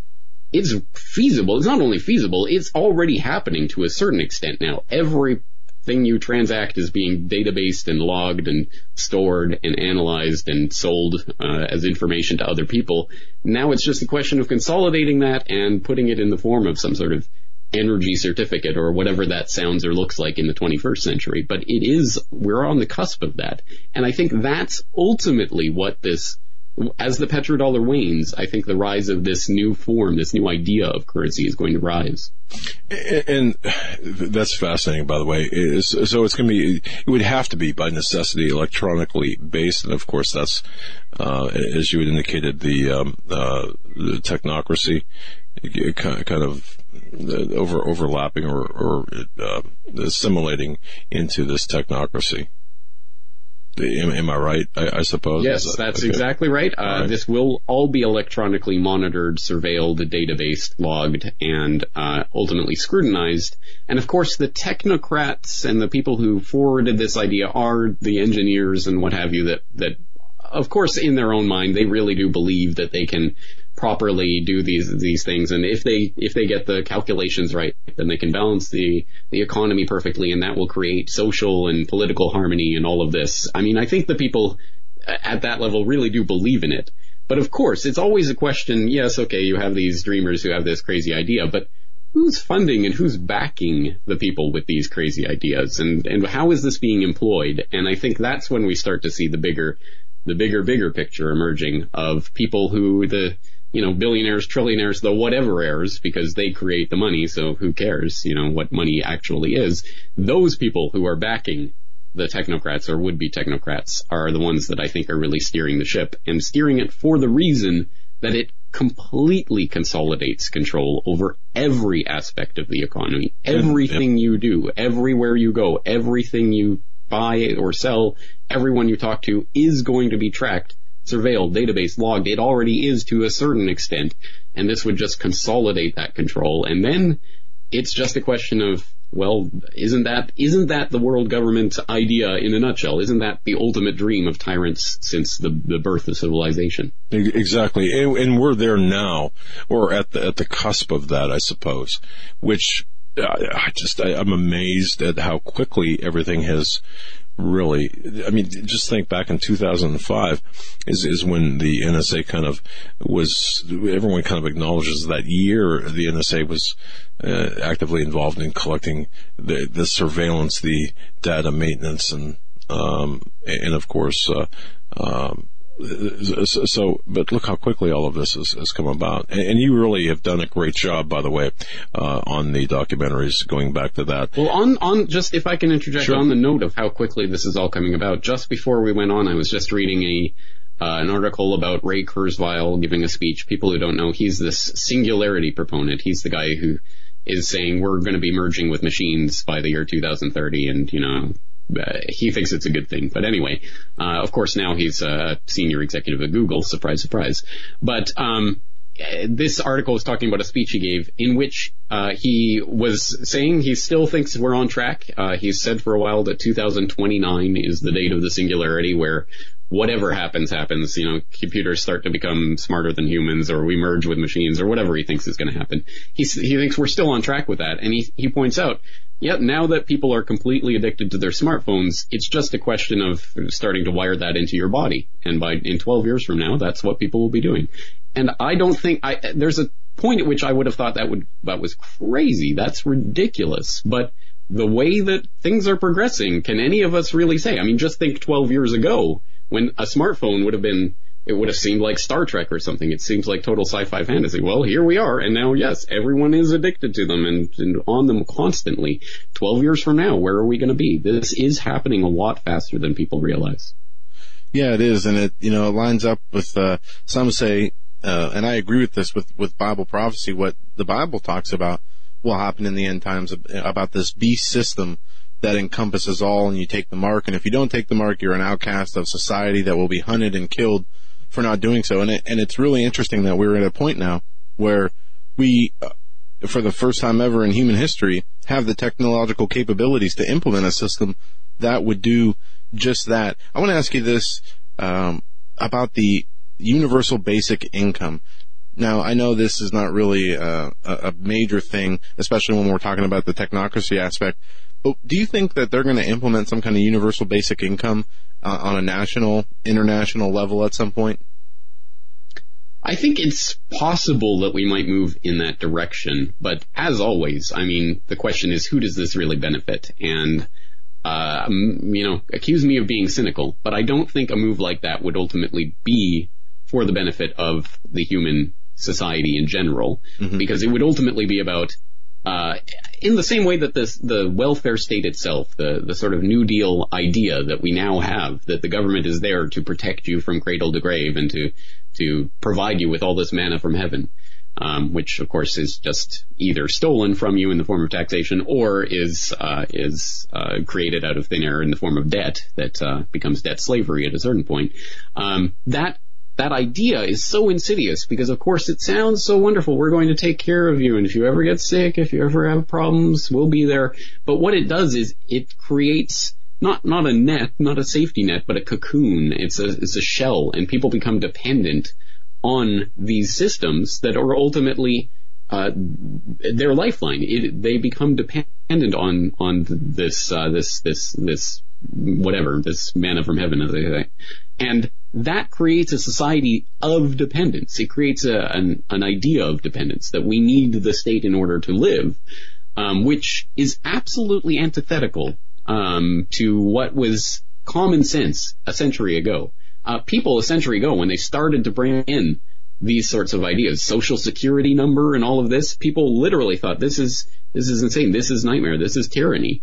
Um, and why, you know, we, we shouldn't be reduced to this. But now it's just so much a part of our everyday life that, yeah, okay, why not? And I think in the same way, universal basic income will be a way to make sure that people are completely controlled and completely dependent on the state, on the powers that shouldn't be, on the people who are puppeteering the system, so that ultimately, I mean, I think the ultimate goal is to round people up into small urban areas where they're allotted, they have their carbon allowance or whatever. And the worst part about this is that there is other layers of control that's being slotted into this right now. For example, in China, they're now talking about this new social credit system that they're bringing in. Yeah, I heard that they're going to start assigning points to people. You can get points if you do things that are good in the eyes of the government, like, I don't know, retweeting or the Chinese equivalent of tweeting, uh, something from, you know, the, the Ministry of whatever, finance or whatever. If you, if you promote that on social media, maybe you get some points or things like that. If you do good things for the government, you get points. And the idea is, well, if you don't have enough points, uh, you won't be able to do certain things. Maybe they won't give you a visa to travel to another country or whatever it is. At, at a certain point, it, is it difficult to imagine that if you don't have enough points, then whatever, they throw you to the wolves, in metaphorically or literally, however that works. I mean, this is the way this goes. And if people are dependent on the government for their universal basic income, uh, if they're literally dependent for their livelihood on that, those systems of control, then you can make everything into a game where you have to jump through all the hoops. And if you're a good citizen, if you're a good cattle, if you're good sheep, if you can be rounded up and jump through all the hoops, then we'll allow you to live. And that's essentially the, the offer that's coming into view. And that's why these promises, these promises will take care of you from cradle to grave are so insidious. Absolutely. And, um, f- folks, you can see why the Corbett Report is so immensely popular. Uh, the, uh, oh, just go to corbettreport.com. That's corbettreport.com. And by the way, Corbett Report is a listener supported commercial free alternative media site. for as little as a dollar a month, you can become a Corbett Report member. And uh, look, we get a lot of information from the Corbett Report. I cannot think of a better investment uh, but, but definitely support James Corbett, his work, uh, just the documentaries alone, as we opened up talking about, my goodness, the amount of time and effort that went into that is just incredible. So, uh, be generous with your support of James Corbett and uh, the Corbett Report, and also follow the Corbett Report on Twitter, Corbett Report, simple enough on Twitter. Um, if we can switch into a different topic right now because I noticed your your article from a couple of days ago now about the JFK files. There's a lot of to me, and I think you did a very outstanding job of really kind of getting into what's new and what's not. Can we talk about the JFK files for a little bit? Let's do it. Yeah. All right. So so okay. So now we've got allegedly uh, the the the most comprehensive release given the 25 year, at the culmination of the 25 year uh, waiting period after the 92 decision of, of the JFK assassination files. What did we learn? So just to bring everyone up to speed, as you say, in 1992, the JFK Records Act was passed, and this was the result, really, of the 1991 Oliver Stone film JFK that caused the public outcry about why are these files being kept secret? We we need them released. Um, Bush was president at the time. Former chief of the CIA um, back in the 1970s, as you might recall, the director of the CIA, who had never been in the CIA before that point. Pinky swear, honest. Uh, right? Wink, wink, nudge, nudge. Um, but uh, so That's it, a story, It seems stick 'em to unlikely it. that he would pass something like this, that he would sign something like this that would open some of these uh, vaults and archives. But he was hemmed in on the campaign trail. Clinton said, "I'm behind, I'm behind this." So Bush said, "Okay, I'm behind this," and so it ultimately got signed. Um, and it created the Assassination Records Review Board, which throughout the 1990s was looking at all of these documents that were in the archives that were classified, that were that had been kept from the public, and working to get them declassified and, and put out put out to the public. So throughout the 1990s, it was doing this, and I think 1998 or so, it wound up its operations. And some interesting documents did come out of that. In fact, people in your audience might have heard about Operation Northwoods, which was this plan that was put on Kennedy's desk in 1962, um, signed off on by the Joint Chiefs of Staff, um, waiting on Kennedy's desk for his signature to go ahead. It was a plan to commit and stage fake terror attacks, even to the point of actually committing terror attacks, including bombings and shootings in, in Washington and other places, uh, blowing up planes over uh, over the, the, the Atlantic, real or simulated. All of these crazy, crazy ideas um, that again was literally just waiting for Kennedy's signature. He did not sign off on it, thankfully. Um, but at any rate, Operation Northwoods, that whole plan, which people might have heard about, which is a key part of our understanding of false flag terrorism and, and what this really is, came from that Assassination Records Review Board and these documents that the CIA had been sitting on at that point for over three decades. Um, so now, uh, but at the end of the ARB, they hadn't finished with all of the, the records. Part of the JFK Records Act that was signed in 92 was this 25 year window. Uh, these records have to be released 25 years from now. Well, 25 years later, it's 2017. Here we are. So we get to the point where literally, if Trump had have, I don't know, gone golfing, uh, had some chocolate cake, whatever, done anything, uh, these records should have, by law, been released. But interestingly enough, he didn't do that. He signed this extension. He said, well, okay, you know, these guys can have another six months to redact what they need to redact and blah, blah, blah. So, in fact, we did not get the release of records that we were supposed to get uh, last month. We got a tiny fraction of it. And to put some numbers to that, of the 3,000 and some odd documents that were previously withheld in full, that the public had, have not seen anything of, there there was less than 2% of those records, I think 54 or so of those records were released. And of the 30,000 or so that had been previously released in redacted form that were supposed to be released in full, we got something like 2,800 or so, so uh, less than 10%. So we've seen just a fraction of what was supposed to be released released so far. And the idea is supposedly maybe the rest is coming before April of next year and we've already seen a few hundred more records uh, given trickled out to the public. So we'll see how this plays out. But at any rate, these are records that have been kept secret for now over 50, years. well, m- many of them over 50 years that relate in some way to the JFK assassination. So as you say, it's a question of finding out what's actually new here, what is new information, what is old information, what are false cookie crumbs that have been planted there to lead people off in crazy directions. And it's not so, it's not necessarily easy, even at the best of times, even for the most well-intentioned of people, uh, to look at these documents, unless you have been studying this JFK assassination brouhaha for 50 years. I mean, there's 50 plus years of research now. It's very difficult to make heads or tails of a lot of these documents. So I'm in the process of interviewing some people, and I'll be posting that on my website later this week and next week, uh, talking about these files in greater depth. But so far, there's been some interesting nuggets. I don't know if surprising, but at any rate, some interesting nuggets, including one about Operation Mongoose, which was the uh, the CIA, uh, well, the the intelligence uh, uh, broadly was led by uh, Edward Lansdale of the U.S. Air Force. Uh, it was a, a destabilization campaign against Cuba, overthrow the Castro government, all of that. That was talking about um, there was the meetings uh, minutes were released from a meeting that I believe took place in 1962 where they were talking about well we could introduce a biological agent to the uh, the crops in in Cuba that would destroy their crops, devastate their economy, presumably you know lead many people to starvation.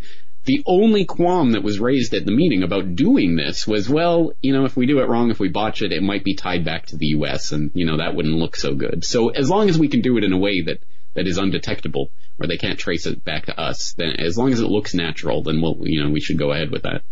Again, luckily, I, I uh, presume that did not go ahead. But at any rate, these are the types of things they talk about clo- behind closed doors, and these are the types of things that are buried in these JFK files. For anyone who's looking for the signed, sealed, delivered death warrant, you know, Allen Dulles, please kill JFK. Of course, there is not going to be a document like that, but there are interesting things that we can learn, at least tangentially, about what was going on in that era from these files.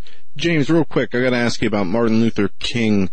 Um, was that part of the JFK file release? What we saw about information coming out saying Martin Luther King uh, was bisexual and was a communist or had communist friends. Was that part of the Love release? child orgies. Right. Yes. Yeah. It, these files. Yeah. Some of these files pertain to that. Some of it is because the House Select Committee on Assassinations back in the 1970s, which was looking at JFK, was also looking at the MLK assassination. So there, the, some of these files relate to a bunch of things that were going on at that time. They're not all directly related to JFK per se. So some of them do relate to Martin Luther King, including the fact that again, this isn't new information. We've known for quite a long time that the FBI was in a committed campaign to ultimately try to get MLK to kill himself. They they were trying to get him to commit suicide um, by th- for you know saying you know we'll expose this information about you and all of that. For people who are interested in the MLK assassination and the truth about it. There's an excellent book by Dr. William Pepper, The Plot to Kill King.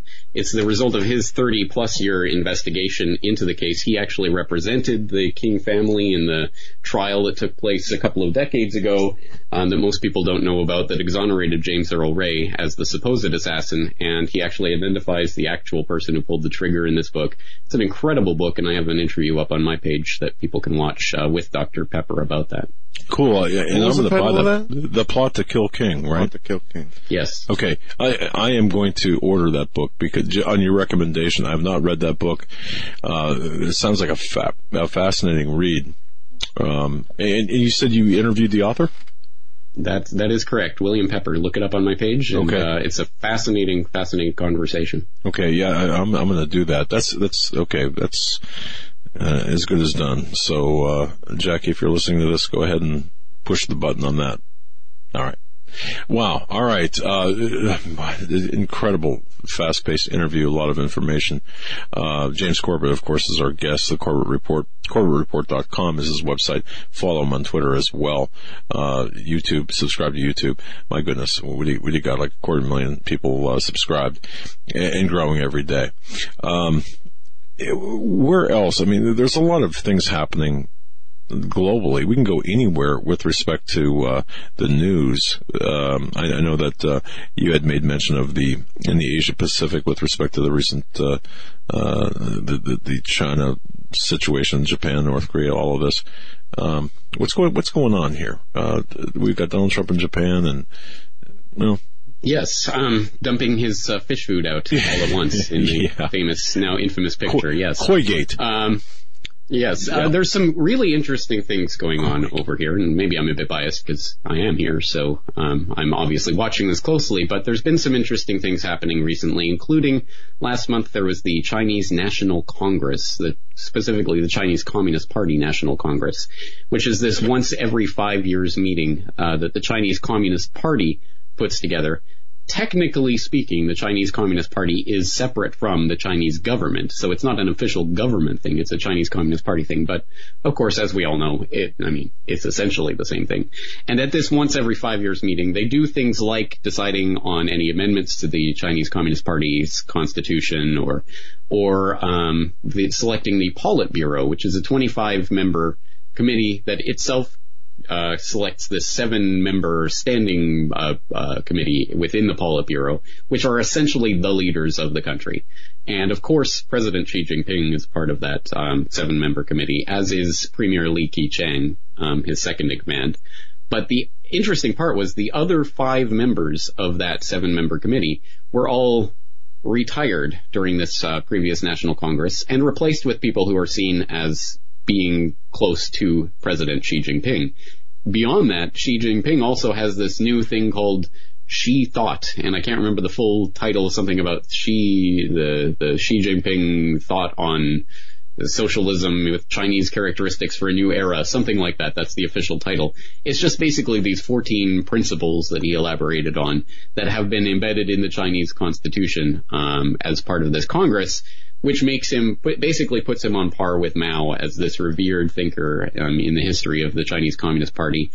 And to top it all off, although usually there would be a successor for Xi Jinping appointed during this uh, National Congress. They looking out five years from now, after Xi Jinping's 10-year term as president is over, technically, theoretically, he's supposed to hand power over to another president. Um, but that did not happen. So there is speculation happening now that Xi might actually stay, on as president beyond his uh, 10 years, uh, 10 year term. So uh, some interesting things happening with regard to that that could play into the general security situation here in uh, the Asia Pacific, which people know is getting crazier and crazier with the North Korea situation, for example, still being this giant question mark hanging over the entire uh, area. And then, of course, the Japan situation with the Jap- Japanese-U.S. relationship and how will Trump and Abe get along or not get along and how will they coordinate? Will they come to some sort of bilateral deal to replace the Trans-Pacific partnership that Trump scuttled, or will something else happen?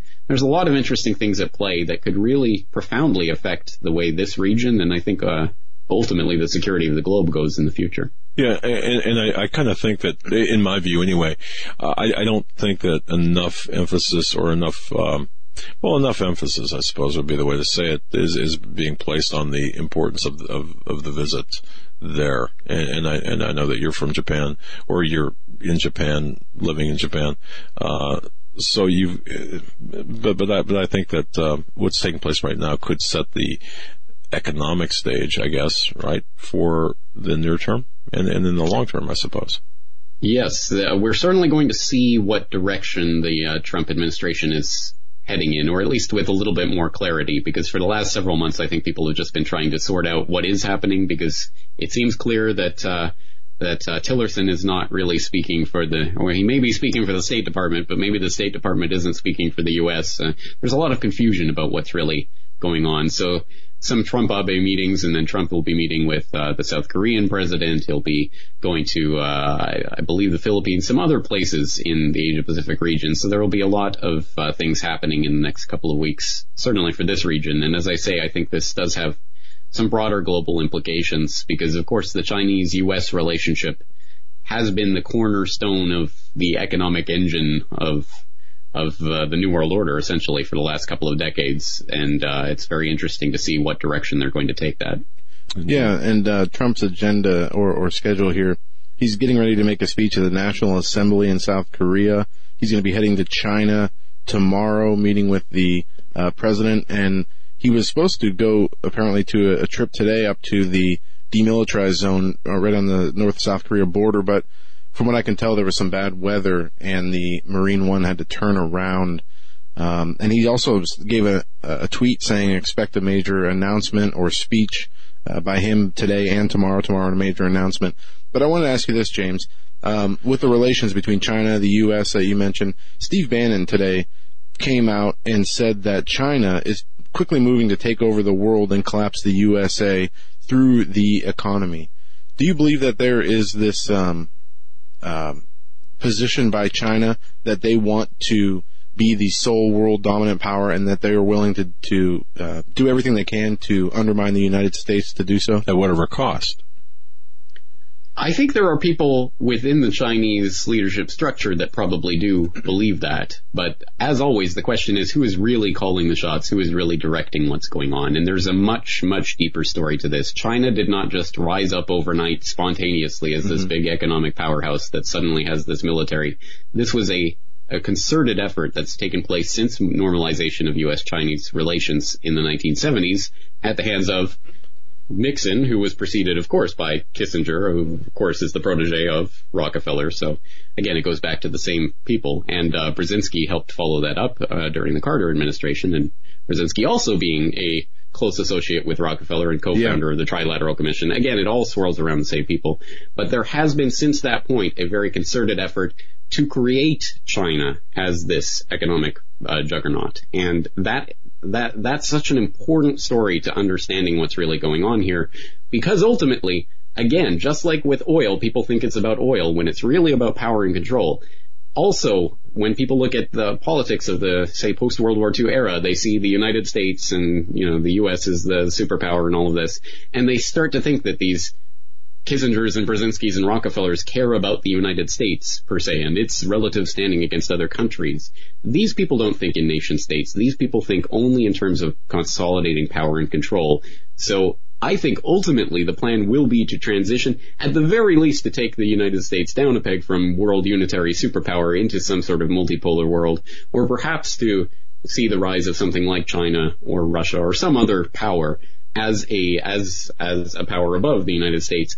At any rate, I think the the taking down of the United States is part of this plan and is being conducted and coordinated between people like that. And it's interesting to see Bannon, who of course is now leading the the kind of uh, outside the administration lobbying for the nationalist kind of idea um, against the Chinese, with the specific and explicit help of Kissinger. Look up Bannon and Kissinger's recent uh, meetings and the fact that they're now coordinating strategies. But Kissinger's the guy who wrote, you know, on China mm-hmm. and is the seen as the Chinese expert, and he wants to. Co- he's always talking about, oh, we need to cooperate more with China and all of this. So why is he on board with Bannon? What's going on here?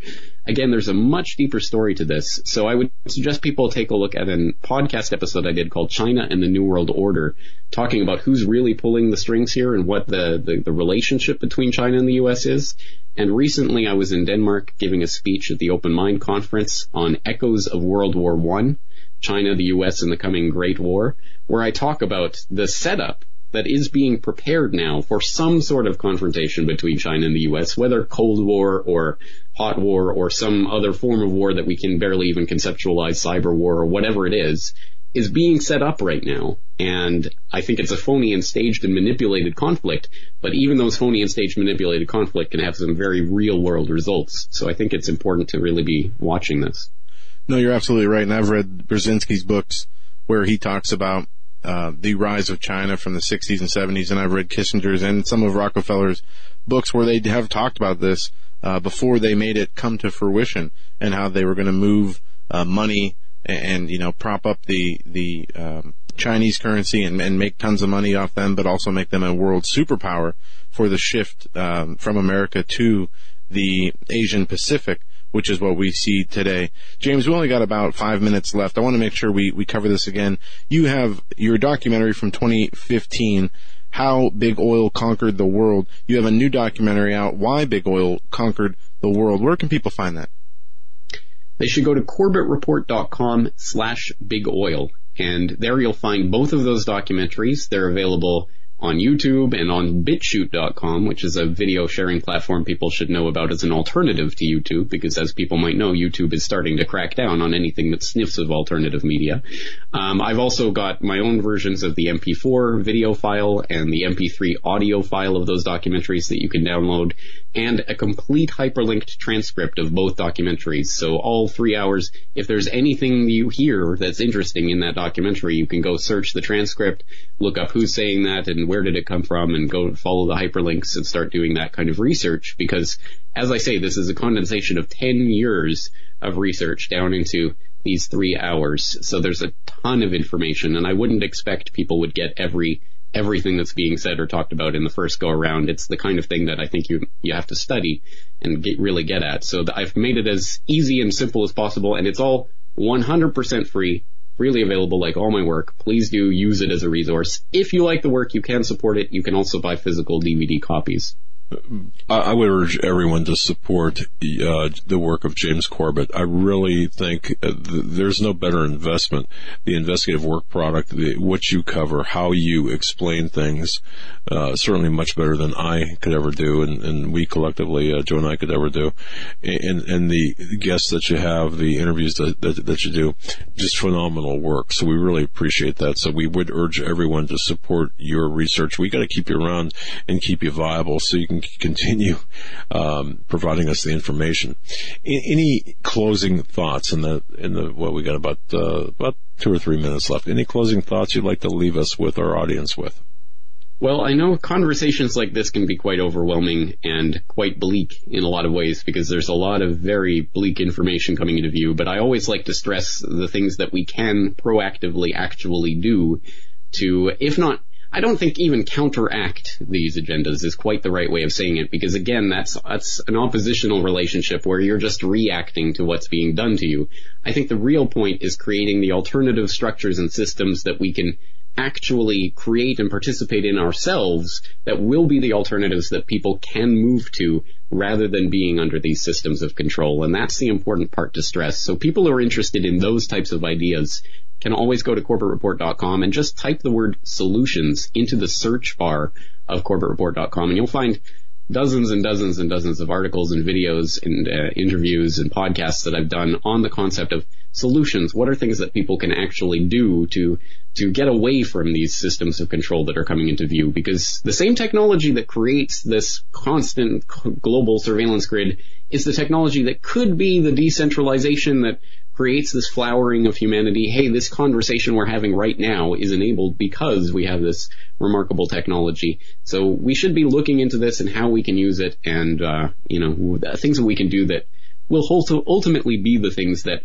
either we as a human, the human species will decide to go on to this, this version of the future or that version of the future. And I know which way I'm going to steer my ship. Yeah, I, I love it. Uh, the, sol- the solutions and that's what it's about. I, I, think you've done a just a phenomenal job as usual, and I thank you. We thank you for your gracious gift of time. I know you're a very busy man, and uh, the, with the projects you, have done are just uh, tremendous. Uh, I thank you. We thank you for your gift of time, and I'm going to be ordering the book, The Plot to to Kill King um, uh, on your recommendation. You won't regret it. Okay, um, and, and, thanks for uh, thanks for everything that you do. And of course, we, we're going to be putting up links to your documentary, two documentaries, and urge people to to really get into that. And what what a great service you've done. So again, we appreciate it. We hope you will come back. We're at the end of our segment, and uh, we just uh, we, we, again. Our, you've got our admiration and appreciation for everything you've done. Well, thank you for the opportunity. Thank you, sir. Thank you, James. James Corbett, uh, CorbettReport.com. Incredible, isn't it? it that was an amazing interview. You know, lots of awesome there, info. There are um, just a few people that I mean, our time is limited. Joe's time and mm-hmm. my time, and and he is one person that you can listen to the audio, the video, and boy, he gets right into it, and the information, the stuff that we learn is just um, absolutely essential to to what we do. And the the two documentaries that that were the uh, why and how big oil conquered the world are, are just phenomenal works, uh, very well done and free. It's amazing. So urge everyone to go there. Joe, you've got something from Greennovative. I just before the top of the hour. You want yeah. to do this? Because well, I, yeah, we'll do this. We'll hit on it now and also on the other side. Um, Greennovative has decided to help those um, who have been in disaster areas. They've sent uh, over 70 GMAG packages to hurricane devastated areas in Texas, Puerto Rico, Florida, and other areas. They realize that folks like missionaries are in places like this and are ill equipped to keep others and themselves through the devastation and despair, and they had to do something. So they developed this pack, the Mission Pack, so that regular Americans can help with a package to their missionary who is offering to do the Lord's work. They're excited about what it can do and how, and how it can help and uh, have just put it up on the website. It's at greennovative.com backslash products. In addition to the 15% off all other products in the store by entering code Hagmann, the Mission Pack is a standalone item that we believe can have a positive impact on all who receive one. The code to receive 20% off a Mission Pack is mission. That's code mission. And it's 20% off. And when we come back on the other side with Stan Deyo, I will just give you a quick peek as to what's in here. You got a Bible, some batteries, and some chargers. It's a great, Thank a you, great Green package. Yeah. Green we'll be right back with Stan Deyo after this.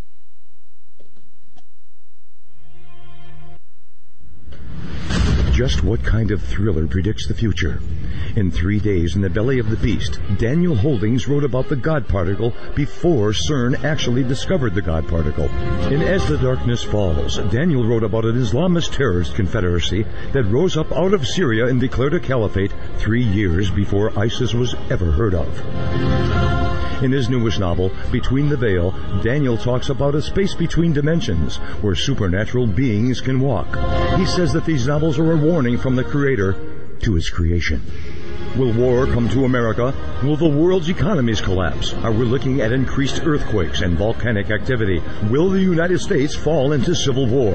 You can find all of Daniel's work at his website, danielholdings.com. That's danielholdings.com. All of these things and more are talked about in Daniel's books. To find out what's coming next, go to danielholdings.com. Worldwide demand is making coconuts one of the highest yielding cash crops available today. Coca-Cola, Pepsi, and many high net worth individuals have invested billions of dollars into coconuts for strong growth and solid long-term income. Yields could be as high as 18% or more per year. Capital appreciation and exceptional income for up to 60 long years would be an absolutely brilliant investment to pass on to future generations. Diversify wisely with direct ownership of fully managed coconuts on prime farmland close to the beautiful Costa Rican border. For more information, qualified accredited investors should go to profitsincoconuts.com or phone 855-888-6288. That's 855-888-6288. This announcement does not constitute an offer to sell securities or a solicitation of an offer to purchase. Offer made by prospectus only. 855-888-6288 or visit profitsincoconuts.com. Profitsincoconuts.com. You may never look at your city, town, or its people the same way ever again. Stained by Blood, a murder investigation based upon a true story by private investigator Douglas J. Hagmann. Using the character Mark Stiles, Hagmann takes you on a journey behind the scenes where the homicide becomes a secondary to an underworld of satanic ritual abuse, child abduction, and even mind-controlled experimentation. For five years, a brutal killer remained on the loose, free to kill again. As Mark struggles to navigate the maze of bizarre twists and untangle a web of deeply hidden secrets kept by some of the most powerful and influential people in his community and beyond. Stained by Blood. Order your copy of this engaging novel today at hagmannandhagmann.com and click on the link. Stained by Blood at hagmannandhagmann.com and click on the link. Stained by Blood.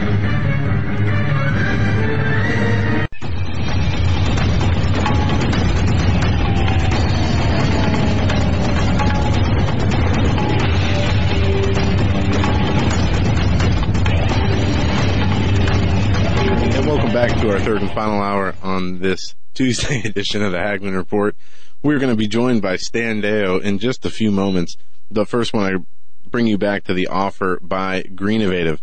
Uh, in addition to the 15% off for all products in the store, you can use the promo code Hagmann to get a special 20% off this pack, the Mission Pack. The promo code is Mission. And in this pack, there is a whole bunch of cool stuff. Um, they've included the Holy Bible. You got a few flashlights. You got um, a portable charger. You got the GMAG power pucks, the batteries, and a battery charger, and instructions and containers to hold all your batteries. It's a really a nice pack. And again, the pack is the Mission Pack, and the promo code for 20% off is Mission. And this is just a, such an awesome thing. We want to thank Alan Riggs at Green Innovative for this wonderful pack. 15% off using promo code Hagmann, 20% off this pack, the Mission Pack, using promo code Mission. And go to greennovative.com for your order, and um, you can contact Alan Riggs there. The information is there if you have any further questions. That's And-. And, and, th- and think of how many people, think of like Coach Dave, for example, out there who could use that pack. Uh, as a matter of fact, my neighbor's pastor is going to be going to Puerto Rico, I guess next week. I'm not sure, but anyway, I told them about this and they were very excited. So it's, it's, uh, it's a good thing. Absolutely, it is. Um, we are looking to bring Stan Deyo on in just a moment. Some election results, real quick. We have um, the Virginia results are in where the Republican has lost, and the Democrat Northam uh, beat Gillespie, the Republican, but the Gillespie um, was a So wait a never minute. Trumper Wait, wait a minute. Wait a minute. who would who didn't get Trump's endorsement because he he refused to align himself with Trump, and it, it's interesting there because I believe the lieutenant governor, the race was the the lieutenant governor who did support Trump is is winning uh, on the Republican side, but either way, you have uh, in New Jersey. The uh, Democrat won, and, and people. I, I guess I'm get caught up into this whole thing of looking at the the parties before the Right, names, right. Which is so stupid. Um, anyway, but uh, the Democrats were able to hold power in Virginia, and I've seen a lot of political pundits make the statement that oh, this is a a, a gauge as to what to expect in the 2018 midterm elections. And I laugh when I hear stuff like that because there's a lot of time between now and then, a whole year actually. So, um, not really. Um, Good point. not really convinced of any kind of, uh, you know, reunification of the Democratic Party by this outpouring of support because they, they won by a percentage point in a state they were supposed to win, you know, that Obama and Clinton both got double digits in when they ran for president anyway. So, You gotta throw, you gotta throw all that Whatever. out of the window. I mean, I mean, it's, it's the states, uh, each individual Yeah. state, this is their races. These are who's going to lead their states. And, um, I didn't see a good option in Virginia either way. And in New York City, that's where I want to, I I think de Blasio New York City is W- w- what- uh, what reelected. Seriously, uh, well, you know what? Um, I'm I'm certainly glad because I certainly don't want uh, an epidemic of big gulps overtaking the city of New York. That would just be a tragedy. Now, now it's okay for for Muslims to you know in in Home Depot trucks, but uh, got to watch those big gulps. And if you didn't get that, that was I well. If you didn't get that, I, I certainly yeah, when they, they put the ban on the, uh, Oh, man. what was it, above 20 ounces Yeah. of pop, yeah. something like that.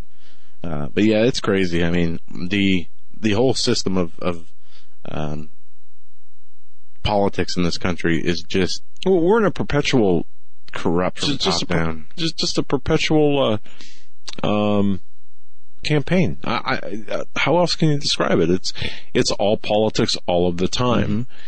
And um, hey, Hillary's going to be running on 2020. What do you think? I think great.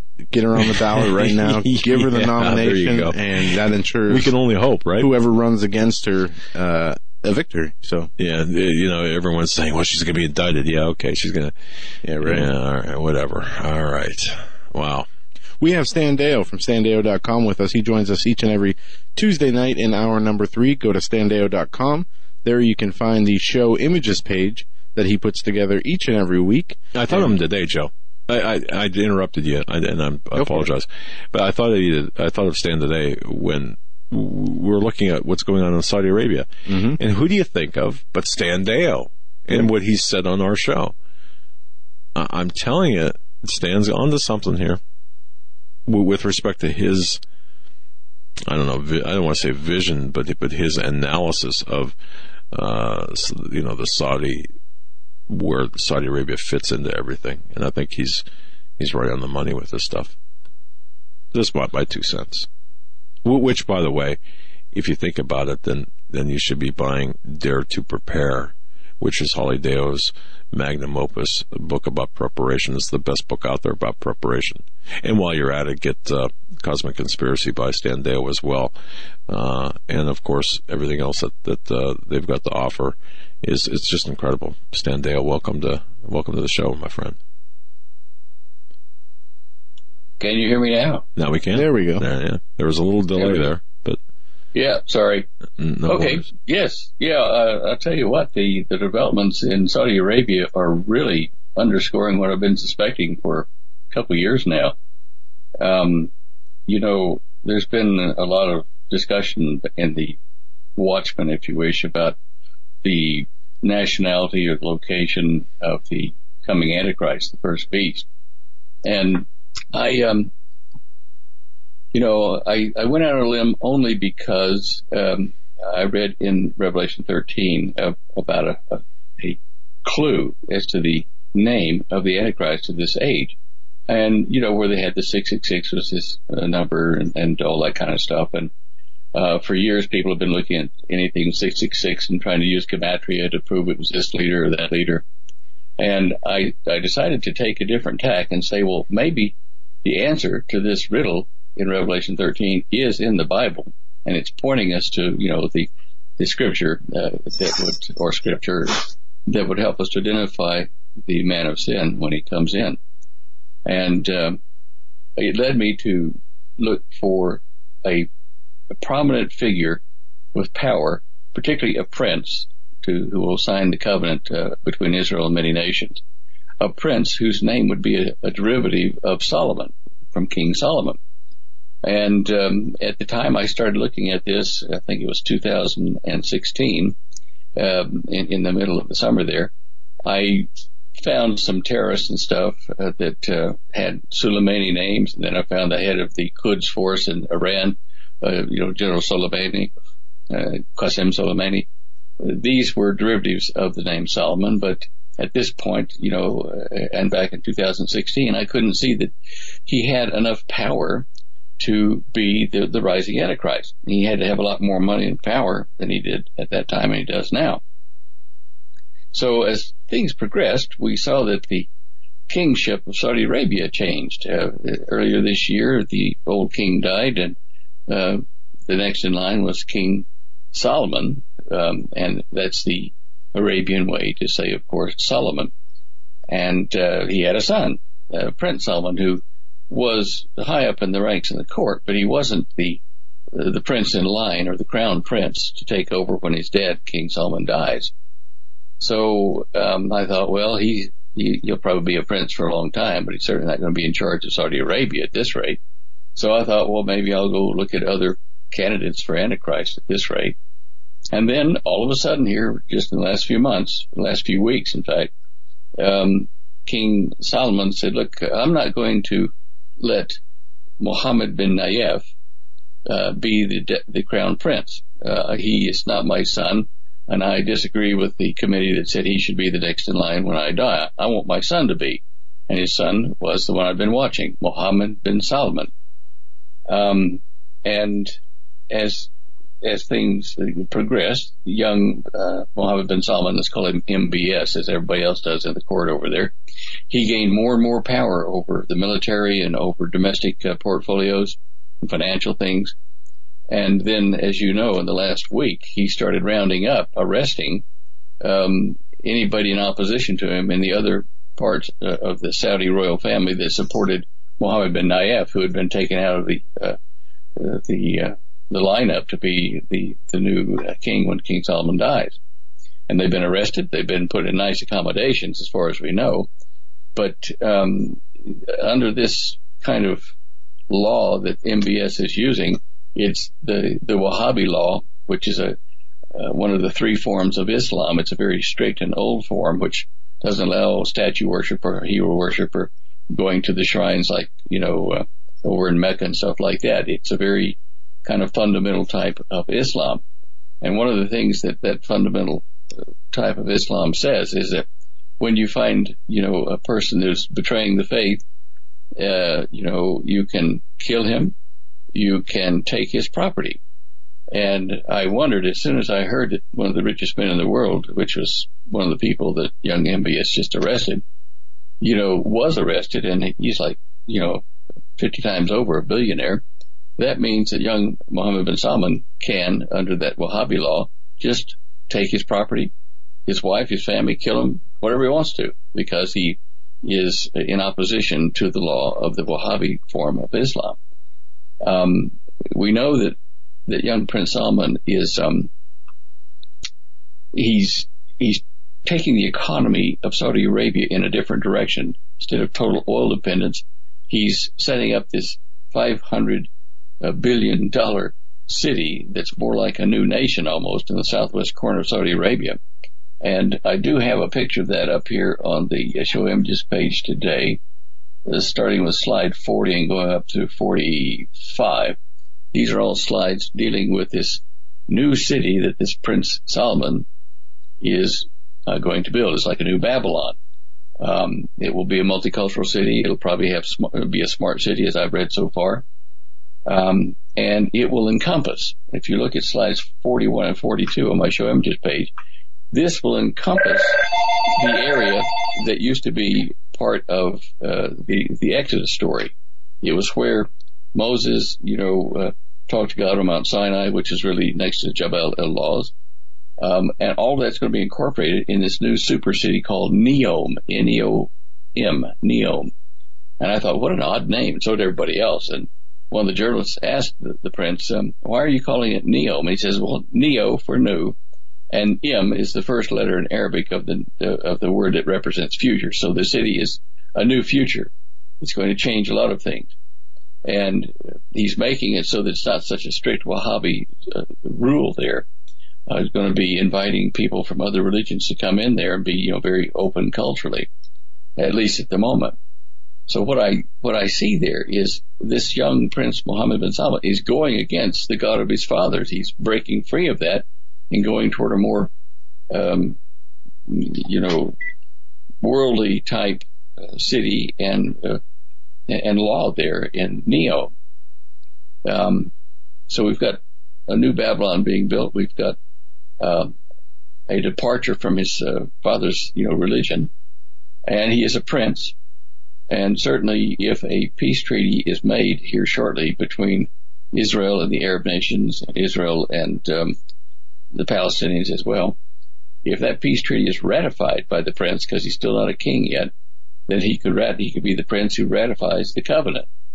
Um, so there are just a lot of things adding up that uh, underline that this young fellow is probably going to be the beast, the Antichrist of the uh, Revelation 13 account. Um, I don't see that any European leader that is on the the uh, the world at the moment um, would qualify to have the knowledge and connections with the Middle East like uh, someone from the Middle East would. I mean, you know, European culture and concepts and religions and history are so different to that in the Middle East that with the Antichrist who is going to really go after Israel and uh, the Christians and uh, try to, you know, overthrow them eventually, he's got to have an intimate knowledge of the Middle East. He's got to be brought up in it. And that's why young Prince bin Salman, I think, is really at the forefront uh, of my picks at the moment for Antichrist. Um, you, you, know, we just got to keep watching him. Oh, and not only that, um, I told Holly over the weekend when when he started arresting all these people in his country that uh, you know he's going to irritate the heck out of the Ben Nayef supporters, and they're going to come after him. And sure enough, this weekend, his right hand man, um, Mansour bin Muqrin, uh, a prince in his uh, court there at Riyadh. He is his deputy or number two in this whole new organization that King Salman formed to get rid of all of the corruption in the country.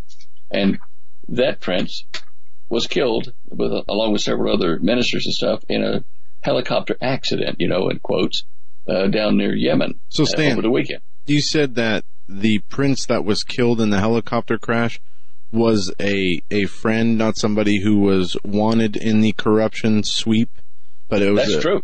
He was a friend of uh, MBS. Yes, absolutely, very close friend. Okay. In fact, in fact, that uh, young prince that, died in the, in the plane crash or the helicopter crash, his father was the former director general of the Arabian Intelligence Agency. So, and they were all friends with uh, King Solomon and, uh, well, now King Solomon and young Prince bin Salman. So somebody struck back at him, and you can expect after this there's going to be a lot more heads rolling. I mean, literally rolling, uh, because he's killed. Someone has killed a friend of the the prince. Okay, very interesting. Yeah, And eight, eight people died in that. yeah. Yeah. So where do we go? Where does Saudi Arabia go from here? Um, we just get this consolidation of power and the the the rule under MBS, and it just continues to go from there. Yeah, he's he's kind of the the power behind the throne. His dad is very old, you know, King Salman, and he uh, the the king is uh, kind of borderlining on um, Alzheimer's, and uh, as a result, a lot of his power has been turned over to his son because he realizes he's failing, and his he wants his son to have the power even before uh, you know he steps down from the throne if he does before all this hits the fan. So watch for a young MBS to stay a prince, you know, as long as his dad's alive, but to have huge amounts of power, virtually being king without being king. And you'll note that when uh, President Trump was invited over to Saudi Arabia, he was treated very nicely, uh, royally, so to speak. And since then, uh, Jared Kushner and other members of the Trump administration over in the Middle East have been pushing very hard to form a uh, a solution for peace in Jerusalem and in Israel between the Palestinians and the Israelis. Now, um, coupled with that, uh, President Trump has been very close with young MBS negotiating over what they're going to do about Iran. And this kind of lays the groundwork for um, Saudi Arabia to gain access to the nuclear weapons it needs uh, and other types of weapons to defeat Iran. And, you know, uh, Qasem Soleimani, the general over there. If that happens, it means that MBS and with the help of the United States and, and our uh, arms grants to them will have gone into the Syria area, into Iran and destroyed Iran. But that will mean that these huge forces, number of forces, you know, hundreds of thousands and, and troops and men under the control of Saudi Arabia in the region, uh, will be parked uh, within just a few miles. I mean, less than 30 miles from the northern part of Israel. Um, I suspect if we watch very closely, what's going to happen is this young prince, having made all these peace overtures to Israel, which overthrows thousands of years of hatred between them, he is temporarily fooling or trying to fool the Israelis into thinking, oh, we're all lovey-dovey now because we have a common enemy in Iran. But I think this young prince is going to try at that point when he's got his troops there, uh, allegedly doing something else, will turn them and go turn on Israel, which would be a big mistake. And I think that may be his undoing. But there's so many other things happening in prophecy right now in Israel that tell us that we're very close to the beginning of the tribulation that uh, you have to know that somebody is being preparing themselves for attacking Israel. Um, just watch it. How, how close? And I know that uh, I don't. I, I know you don't. You don't have a crystal ball, but you know, uh, damn close. I guess is the answer, right? I, weeks, months, who knows? But very close. Well, in slide 47 here, I, I linked to a video that was uh, sent to me from some guys on YouTube. And it was an interview with several people that I know about and have read their work before who have been trying to find the original site of Solomon's temple. And when you take scripture word for word and don't deviate, you'll see that the Temple Mount, where that big flat area is, where the Dome of the Rock is, and El Aqsa Mosque are, that could not be the site of the Temple of Solomon. There are just so many things wrong with that.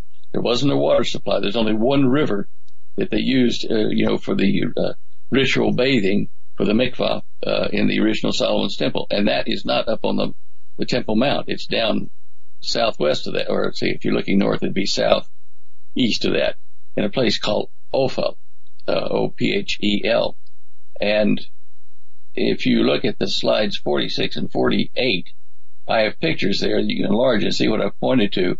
The real Solomon's temple was destroyed, just as Jesus said. No stone would be left on another. It would be flattened. All the stones just crumbled and flattened. Okay. That's not the Temple Mount. The Temple Mount is still a huge foundation, and it is the Temple Mount, if you look at the footprint of it, exactly like what the ones that the Romans built all through Europe when they housed their legions. And we did have one legionary there garrisoned at Jerusalem, uh, you know, which came in and burnt the city and, and uh, knocked buildings down, particularly the temple. So they didn't knock down where they were staying. That was a footprint of where they had the Roman legion stationed over the, t- the highest part in the city. And the Dome of the Rock sits over uh, a, a, very rocky, you know, uh, not flat type rock. And you wouldn't put the Temple of Solomon on a, a precarious point like that and make that that rock point part of the flat temple floor. It had to be on a flatter ground, which you will see in slide 46 and 48 uh, in the circled area. Now there are there are archaeologists over there now excavating that area and finding uh, like um, artifacts and walls and and uh, tower uh, a tower which tell you that that was the temple site. And as they dig further, I'm sure there will be more of it revealed here in the next few weeks to a month or so. Um, that means that means that you can rebuild the Temple of Solomon, which is a small temple. You can rebuild it on that site because it's outside the temple uh, mount. It's in a junkyard in essence. You could rebuild that and not get the ire of the uh, Muslims who claim that you know the Dome of the Rock is theirs, and you don't have to get up onto it then to uh, to build the temple and have temple worship. Even um, oh, uh, Erdogan over in uh, President Erdogan over in Turkey uh, is starting to uh, lean toward let the Jews have their worship site and let them build Solomon's temple. And I was thinking, well, I guess it had to be at the Temple Mount. There's areas to do it, but it wouldn't have to be. Everyone could be pleased. You know, the Jews, the Christians, the Arabs, uh, you know, uh, and the Muslims. They would be pleased if this site at Ophel was used to rebuild the temple because it wouldn't encroach on the Temple Mount. Um, and so that means we are very close to rebuilding the temple.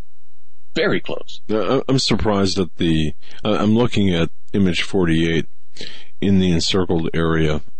I'm just surprised at the, at the small area that that represents relative to, to the rest of the, uh, yeah, yeah, I forget how many acres, you know, uh, the uh, Temple Mount is, but it's huge. And I've done the, the analysis years ago and put it on to the show image page when we did one of our programs with you, showing how small the footprint of Solomon's temple was compared to the Temple Mount. I mean, it might be in footprint area maybe as big as the outer gray rim under the, the dome of the rock, you know, that, uh, the building part of it around it. Um, but it, it's not a big place. Uh, the Temple of Herod, uh, in contrast, was much bigger, uh, and that was that was uh, a different location. But anyway, that wow. we're, we're, there are just so many things. If you watch that video that, that I linked to there in Image 47, and see Bob Cornuke's uh, discussions and various other uh, Bible scholars' discussions on this, you will come back from that and say they're right. They're right. It, it fits Scripture absolutely. It's the same way I found the Garden of Eden and where, uh, you know, Atlantis was as part of the flood thing and where Noah lived, all following scripture uh, exactly. Don't deviate from it. And uh, you, sizes, locations, rivers, all that, you put that into the mix and you'll see that's where the Temple of Solomon uh, was built. Simple enough. It's very interesting, Stan, and um, you know, people have been talking about this obviously for for a long time and we know that there is a huge amount of preparations that have taken place in order to secure many of the, th- of the things that are needed to rebuild the temple uh, from you know the uh, gold furnishings to different supplies. So what would they need? They would just need a, a given permission to build and, and and what would it take for the actual building to start? I don't know about all the paperwork, uh, you know, but um, because a number of rabbis are, are studying the same uh, information that's in that uh, video and coming up and saying, yes, that's it. Because they are doing that, uh, there's going to be mounting religious pressure on the government to let the temple be built there and to avoid conflict with uh, the Muslims up on the Temple Mount. So um, it may take, you know, the Knesset to approve it. I'm sure they'll have to give some kind of tacit approval um, and then uh, you know make the contracts for people to go in there and uh, rebuild the temple in a manner that the original was built with. Um, the original stones were not cut out with metal instruments. Uh, I don't know exactly how long that would take to do now, but uh, they have to be ritually cut and placed, and uh, all the, the, the interior artifacts of the temple um, have been rebuilt now, as far as I know, in a proper manner. And the Jerusalem Temple Foundation, of course, if you go to their website, has pictures of what they've done. The, the great menorah, they they have the sacrificial uh, uh, showbread holders. They, they have all kinds of things built exactly as described uh, in the Torah. So those kind of things that would take a long time to do uh, ritualist, uh, in a ritualistic manner, it's pure, have been done. So it's the building uh, that needs to be done next, and that might take, because of the way it has to be built to be ritually pure, that might take what three and a half years. Mm. Be in the middle. I see Yeah. what you did there. Yeah. yeah, yeah, yeah, Very, and very interesting. what comes after uh, young Ben Salman uh, when he's taken out of power as the first Antichrist, if he is.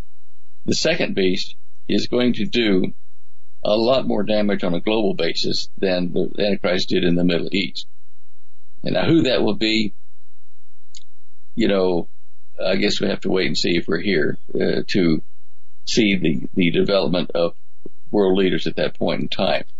But whoever it is, I'm sure will have the support of Satan and the technology of the uh, alleged alien visitors.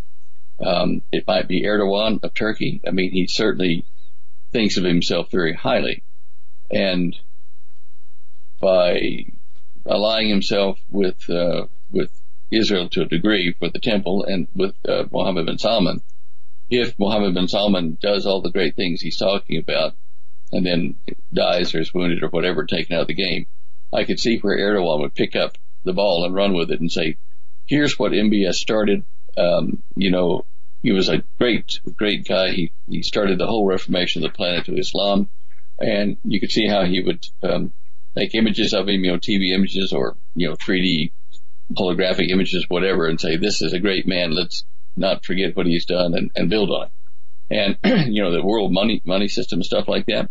Even MBS uh, in, in finance is, is looking at um, tying the Arabian banks to this new uh, blockchain transfer of assets and money on a global basis. So he's laying the groundwork there. Israel, believe it or not, in their smart city is playing along into that uh, blockchain type of mentality with uh, two or three smart cities that run on, you know, everything under the control of the computers. Um, it, it just, I, I marvel watching all these things happen right before our eyes. Yeah, um, it's definitely a, a very interesting time we live in. Stan, where do you want to go next? I see you have a, a piece up here. Uh, German army prepares for breakup of European Union or worse. And this is from an article from Zero Hedge. We've seen the the populist uh, movement that led to a declaration of independence in Catalonia, even though the government's really clamped down uh, on that independence referendum, and the leader of that party is now in exile. But they, they, the political commentators, both nationally and uh, internationally, were saying how this is a very strong indicator of the national sentiments that many people inside the European Union share, and that many of the countries want to actually break away from the European Union. Is this what this article is referring to? Why they are preparing like this? Uh, yes, they're also pre- preparing for uh, other things as far as um, uh, civil breakups in, um, like for an ISIS type or terrorist type scenario. But uh, they're looking between now and the year 2040 um, at various scenarios. Uh, to quote the article here, uh, they're also looking at the increasingly disorderly, sometimes chaotic and conflict-prone world and it's dramatically changed the security environment of uh, Germany and all of Europe. So, you know, it's instabilities in the, the government structures all through Europe, uh, and even into the uh, kind of northern part of the Middle East. Now, if we're going to see a revived Roman Empire, the revived Roman Empire had two legs in, in the, in the, the dream of Nebuchadnezzar to Daniel, uh, legs of iron. And, uh, uh, and clay mixed in the feet, of the course. We have the old east and west legs of the Roman Empire. So the eastern side would be like the Ottomans, you know, Erdogan, Turkey, and, and all into the Middle East. The west would have to be under somebody uh, who would be allied to Turkey. So we have to look: is is uh, Germany going to be this major thrust that's going to join with Erdogan? Uh, Erdogan uh, ruling the eastern Roman Empire revived, and Germany ruling the Western one. Um, I don't know that uh, any of the other nations in the European alliance would be as strong as, as Germany. Do you? No, no. So Um, That's a good analysis, by the way. I, I, yeah. And then, and then you see, you have the the Club of Rome model that, that um, was put out in 1978. Uh, I have it on page uh, 200, the map of the Earth that they put out for the new structure of planet Earth under this global model, and that had or has 10 regions, 10 new super nations, uh, consuming all the nations of the world into one of these, uh, each of these uh, 10 nations, uh, new nations. So it might be that the revived Roman Empire has, you know, five regions of the Rome model to Germany and five to Erdogan and his people. Because Erdogan, you know, he's really inherited the Ottoman Empire mentality and history. And the Ottoman Empire was not small. So between these two, Germany and Turkey, we might see all these things form that global construct of 10 super uh, nation states. Um, you know, a lot of these things we'll have to just see as we get to that point if we're still here. And those that are still here will, I'm sure, be able to determine how it fits into prophecy. I, I find it very interesting how the demographics have changed over the last decade alone in Europe to allow what exactly what you're talking about. I mean, when, you think of the um, the alien or the I, I don't want to say immigration or refugee, but but that that uh, just the movement of the demographics to to kind of fit with biblical prophecy. It's it's rather astounding. Well, we're seeing the push not only through Europe but through the North and South America as well of the Islamic uh, quote unquote refugees, and we know that it has been a long term plan uh, of the uh, Muslim nations, uh, particularly in the Middle East, the Arab nations, to go into the infidels countries, that, you know, and into the people of the book, uh, to Israel and America and Europe, of course, and breed, make children, lots of children, and bring them up in Islam, and not let them fully integrate into the local communities. This is a slow invasion of the world, and it's now coming to a head, and it, it fits perfectly with the description of the times of the Antichrist, where he will behead, and this just follows what they do in the Arab nations now when, you know, they follow the law. They cut people's head off with a sword. They behead them.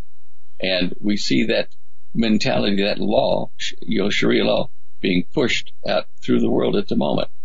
So you can be sure that whatever the new world order is, it will be using something similar to Sharia law to run the place and get everybody to take the mark of the new leader.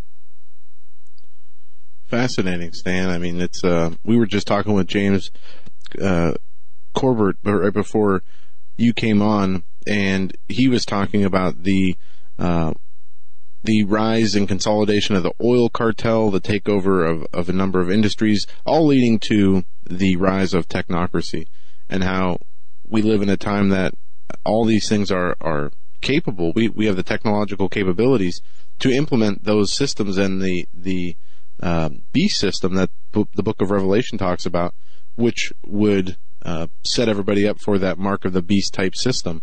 And never before have all the things uh, been in place for that to be able to happen. One, Israel's a nation again. Two, we have the computerization of everything to the point where if they really wanted to, they could start implementing chips for everybody tomorrow. All we are, yeah. you know, one, we're one disaster, uh, worldwide disaster away from, you know, a, a complete takeover of humanity if they really wanted to do it that way. And never before in history have all these things been uh, coming together at the same time. I know. I know. And it's going to be really uh, a lot like when the people of Germany uh, kind of pushed Hitler to the top and let him run things. They didn't, um, they weren't forced to be parts of the Nazi uh, uh world, you know, the National Socialism. They, they accepted it because it was something they needed. Um, we're, the, the people of Earth are going to see the same situation where there will be an economic collapse across the world at some point. A panic will ensue. There, there already is talk of a, a new pandemic coming out of Africa and various other places. Watch, you know, for this Ebola type thing. Um, food shortages because of the weather and the hurricanes and crop damage. Uh, nuclear war, boy, that's in the news every second. And even the sun is misbehaving right now, terribly so, in what should be a quiet time for it. So these things tell us that, you know, as people of the earth, that we're in trouble. And even threat of asteroid impact, you know. Um, so people are looking for solutions and they're going to look a lot harder as soon as it hits their pocketbook. You don't have money, you don't have a job, okay, you get desperate. So you look for someone to give you the answer. You're not being forced as far as you really you think yourself into accepting this new world order. And so people will rush to anyone who can give them peace and security, you know, security being income and assets and protection. Um, and, we're, we're so rapidly approaching the, the convergence of all these crisis curves that, you know, any tick of the clock, you're going to pick up the newspaper and see that this new world order is forming to help us. Help. You're, yeah, you're absolutely right, Stan. Um, just want to get your, your take on what happened in Texas on Sunday with the, the church shooting, and we see the same mo of the, the media calling for gun control and um, you know being very rabid about that, and we see that this shooter was an atheist. He was very anti-Christian on social media to the point where people would ignore him, unfriend him because of his rabid beliefs and hatred. Does this? Uh, we, we we opened the month of October with the Las Vegas shooting, and then we have the month of November opening up, and we have this Texas church shooting. There are obviously two completely separate types of incidents, as and we can go through that if you want. But the church shooting um, hit hit close to home as far as you know happening in a church, the worst ever shooting in a place of worship in American history, and it is um, just terrible. Stan, what do you think about this? Well, I agree. It's absolutely terrible. Um, the the targets, you know, uh, whether they be Christian uh, churches or uh, Jewish synagogues or uh, Muslim, you know, mosques, when you go into those, as a general rule, you don't be, you're not carrying weapons, okay, because you're going into a holy place. So it makes you an unarmed, uh, crowded group of people in a, you know, like a, a kill zone with very little exits, you know, and very little protection inside of it. So it is a terrible concept, but that's, that's what terrorism in any form uses to find targets uh, in a shopping mall or in some place where they can control the crowd and not let them get to cover or safety. Um, I don't know how this shooter in Texas, whether he planned it that way, uh, or, you know, was just lucky, but, uh, to have his targets all, you know, concentrated in that one spot. There was a church uh, shooting here a few years back in Colorado Springs too. And that particular church, now, uh, I think they still do it now. They have armed guards at the front of the church there to, to be sure no one rushes in and kills them again. Uh, and that's a sad state of affairs when you think about it.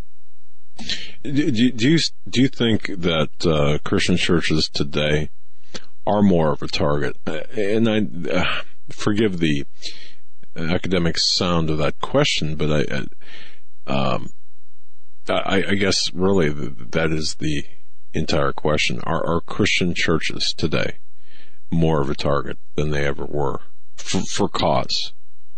Oh, absolutely. I mean, it's coming home to America, so people are paying attention to it now. But uh, this kind of stuff has been happening in the Middle East for you know a couple of decades. Uh, Christians being run out of town, being killed, uh, the, their possessions being you know confiscated by the local um, uh, Muslim uh, you know community.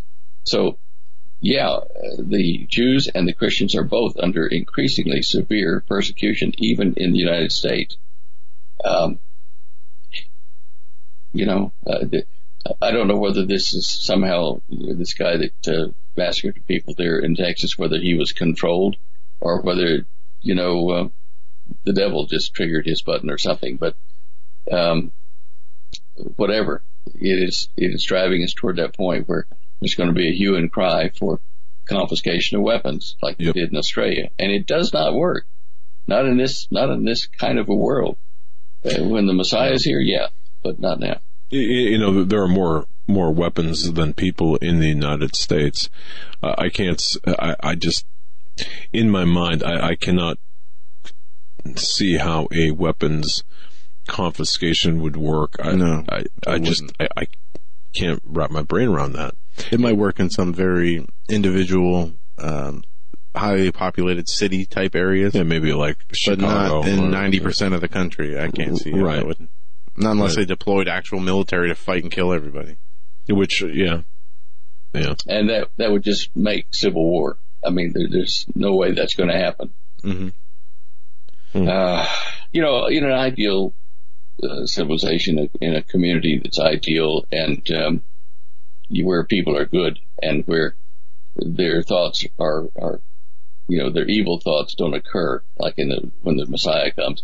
It would be nice to just not have to worry about um, your, your neighbor stealing things or coming to kill you, and uh, that's going to be good. But we're not there, and the bridge between where we are today and there is a very precipitous and dangerous bridge. A lot of people are going to get hurt as we cross that to the other side of the Great Tribulation. You, you know, um, I, I think where we are today is a consequence of obviously taking God out of our schools and uh, or the, the lack of morality, the lack of spirituality, this this uh, confluence of uh, uh, well, I, I, I I think just a sum total of of the erosion of our values, our principles, and our sp- our our, our spirituality in in total. Um, You- yeah. Uh, going along that line, um, there was an article in Newsweek this week about uh, CERN. Um, CERN having a, a concern, as it were, over the discoveries they've made that show that there must be a God because the symmetry of the universe uh, says that it couldn't have just happened spontaneously. And so it's really tying them in a knot over there that all the research they've done at CERN now shows that it had to be created by some intelligent thought or being. They're, they're actually having to accept God whether they want to or not. Whoops, or or, or the, the law of unintended consequences in a good way, uh, I suppose. But uh, wow, okay, Yeah, I still have my doubts about what the real purpose uh, is in um, making uh such a device and Right. spending so much money on it. To it's got to be some kind of an experiment looking at parallel universe to do like Nimrod was trying to do to ascend into the upper regions where God and Jesus where they live in a parallel universe of higher energy density than our own. That's the only thing I can think of. They're, they're really playing with making a, a gateway between the worlds. yeah. Uh, I'll sign on to that. Uh, Not that I know, um, but but it's it sounds as good as any. Um, yeah, I- I'd go along with that. Have you? Uh, sorry, go on. No, go ahead, Sam. Well, uh, I was just saying, have you uh, been watching the, the news programs on uh, uh, Puerto Rico down there, and how long, how many years it's going to be before some parts of the island get power again? Yeah. Uh, they are so damaged down there. I cannot believe it. It's just. Uh, we watched a documentary, Holly and I, the other day about this, uh, on I think 60 Minutes, and uh, I was astounded. I mean, I'd heard the reports, you know, that didn't have power and that kind of stuff, but when you see how bad the situation is and talk to the uh, the Army General, our, you know, our guys that are down there with FEMA, and see how long it's going to take to fly stuff in and to boat stuff in to rebuild the distribution network for the high voltage and uh, you know turn the the power on so that you can start building the country up again. It it, it uh, really takes on a, a kind of a real personal feel to it. Uh, you know, much more so than just reading the newsprint. So you're a video of the day tomorrow. It's going to be the video of the day tomorrow. Holly said she's going to put it up. Hey, Yeah. good. Okay, heads up, everyone. Video of the day. Thanks for thanks for that. Um, be sure to check standeyo.com. Video of the day. Uh, yeah, that's uh, and, and that's America. That's part of America. It is, and uh, we we tend to forget that. You'll see that in the documentary where they talk about that very thing that people don't realize that those, you know, uh, it's a, a territory that we own, and so they're American citizens. Yeah, yeah, exactly. Yeah, it's it's something. Well, you, we- we've got the you know we've got the weather, we've got the wildfires. Um, we, we've got all of these events taking place, as Joe had mentioned, the shootings, uh, and, and then on, on a larger scale, you've got the um, uh, the geopolitical things taking place. Uh, I, I Yep. guess I guess we're we're we're front and center in the uh, orchestra section here, watching things play out. Yeah, and and the sad thing I see here is that there are so many people that are caught up in their their own dramas, you know, life, um, work, holidays, family, that don't don't follow uh, Christian prophecy at all. Uh, they they haven't had a reason to.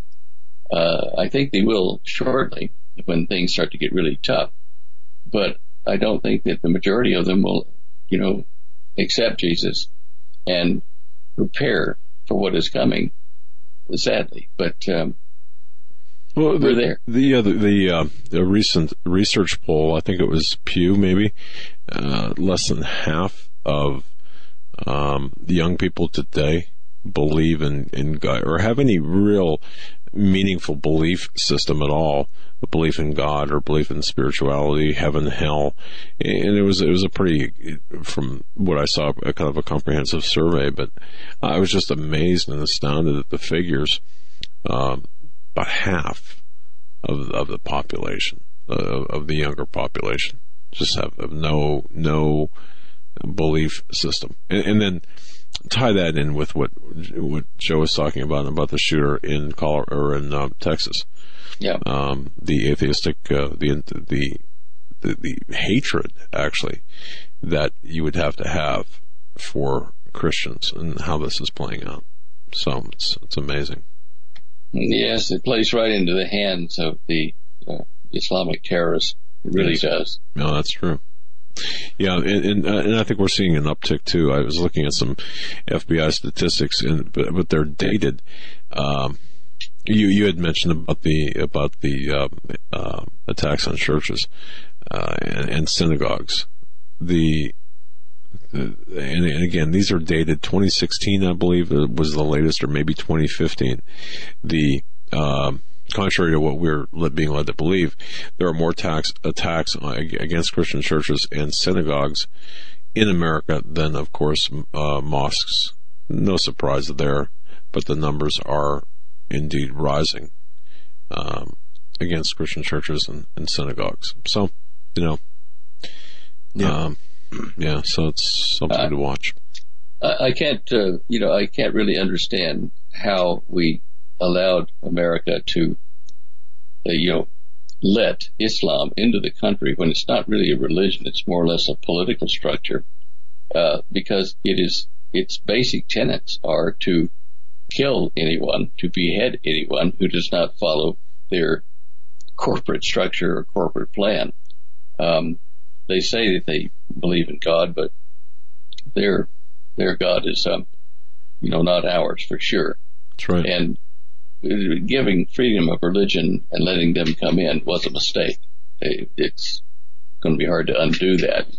And I don't mean to sound callous, but that is just a fact. Was it a mistake or was it a tactic? Because I, the way I see it is um, the the best way to destroy the uh, the United States, obviously, is to uh, bring people in that don't assimilate and to balkanize our country to to um, it's civilization jihad uh, in, in a large extent. Um, so I, I think it's I think it's more of a purposeful event than a mistake, perhaps. in modern times, yes, but when when you look at the founders of our country, and the Constitution they drew up, they were they were wanting to practice freedom of religion because they didn't have freedom of, of religion in England, and I don't think they really considered the impact of a rising um Islamic force in the Middle East, which is rebuilding, you know, reviving the Crusades. Uh, the you know, the, the, the Crusades never really stopped. They just slowed down until they could regroup over in the uh, Arabic nations. Uh, and this is really still a continuance of the, the the battles that were taking place between the Christians and the Muslims in the Middle East and the and the Crusades. There's no question about it. Yeah, you're right. Stan, we got a few minutes left in the hour before we let you go. and I want you have the whole first row on the show images page dedicated to the EMP Shield and the Right. EMP Shield website. Why don't you tell our Right. listeners about this? Uh, well, can do. The um, the EMP Shield uh, is a device that uh, my partner uh, Tim uh, Carty, we're partners in research uh, into free energy. Um, he developed uh, that for for us for the antenna system I'm building to convert atmospheric electricity generated by the sun into electricity at a level we can use in our homes.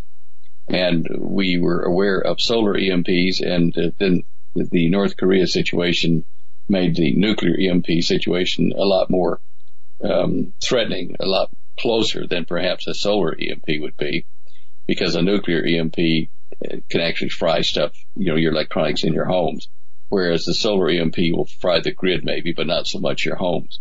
It's there's a whole paper that we linked to to discuss that for you.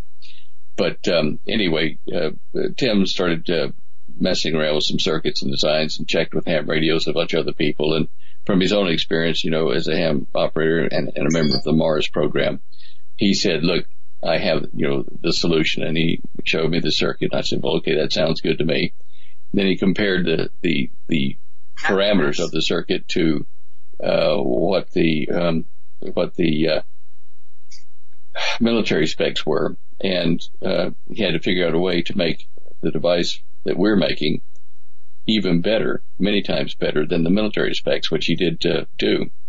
And um, I remember when he solved it, the, uh, the light came on in his eyes, and he said, "Ah, here's the solution. Look at this." And so anyway, that was only about six weeks ago. And since six weeks ago, we started uh, a, a company, a manufacturing complex over in Kansas. Uh, started hiring people to make a bunch of these because so many people that listen to this show and go to our website stuff have already started wanting to order them, you know, get on the pre-order list because these, the, the thing, they're only about that big and, and they fit either inside your, um, circuit breaker box or inside with a little, uh, set of LEDs that come out under, under the edge of your, uh, circuit breaker lid.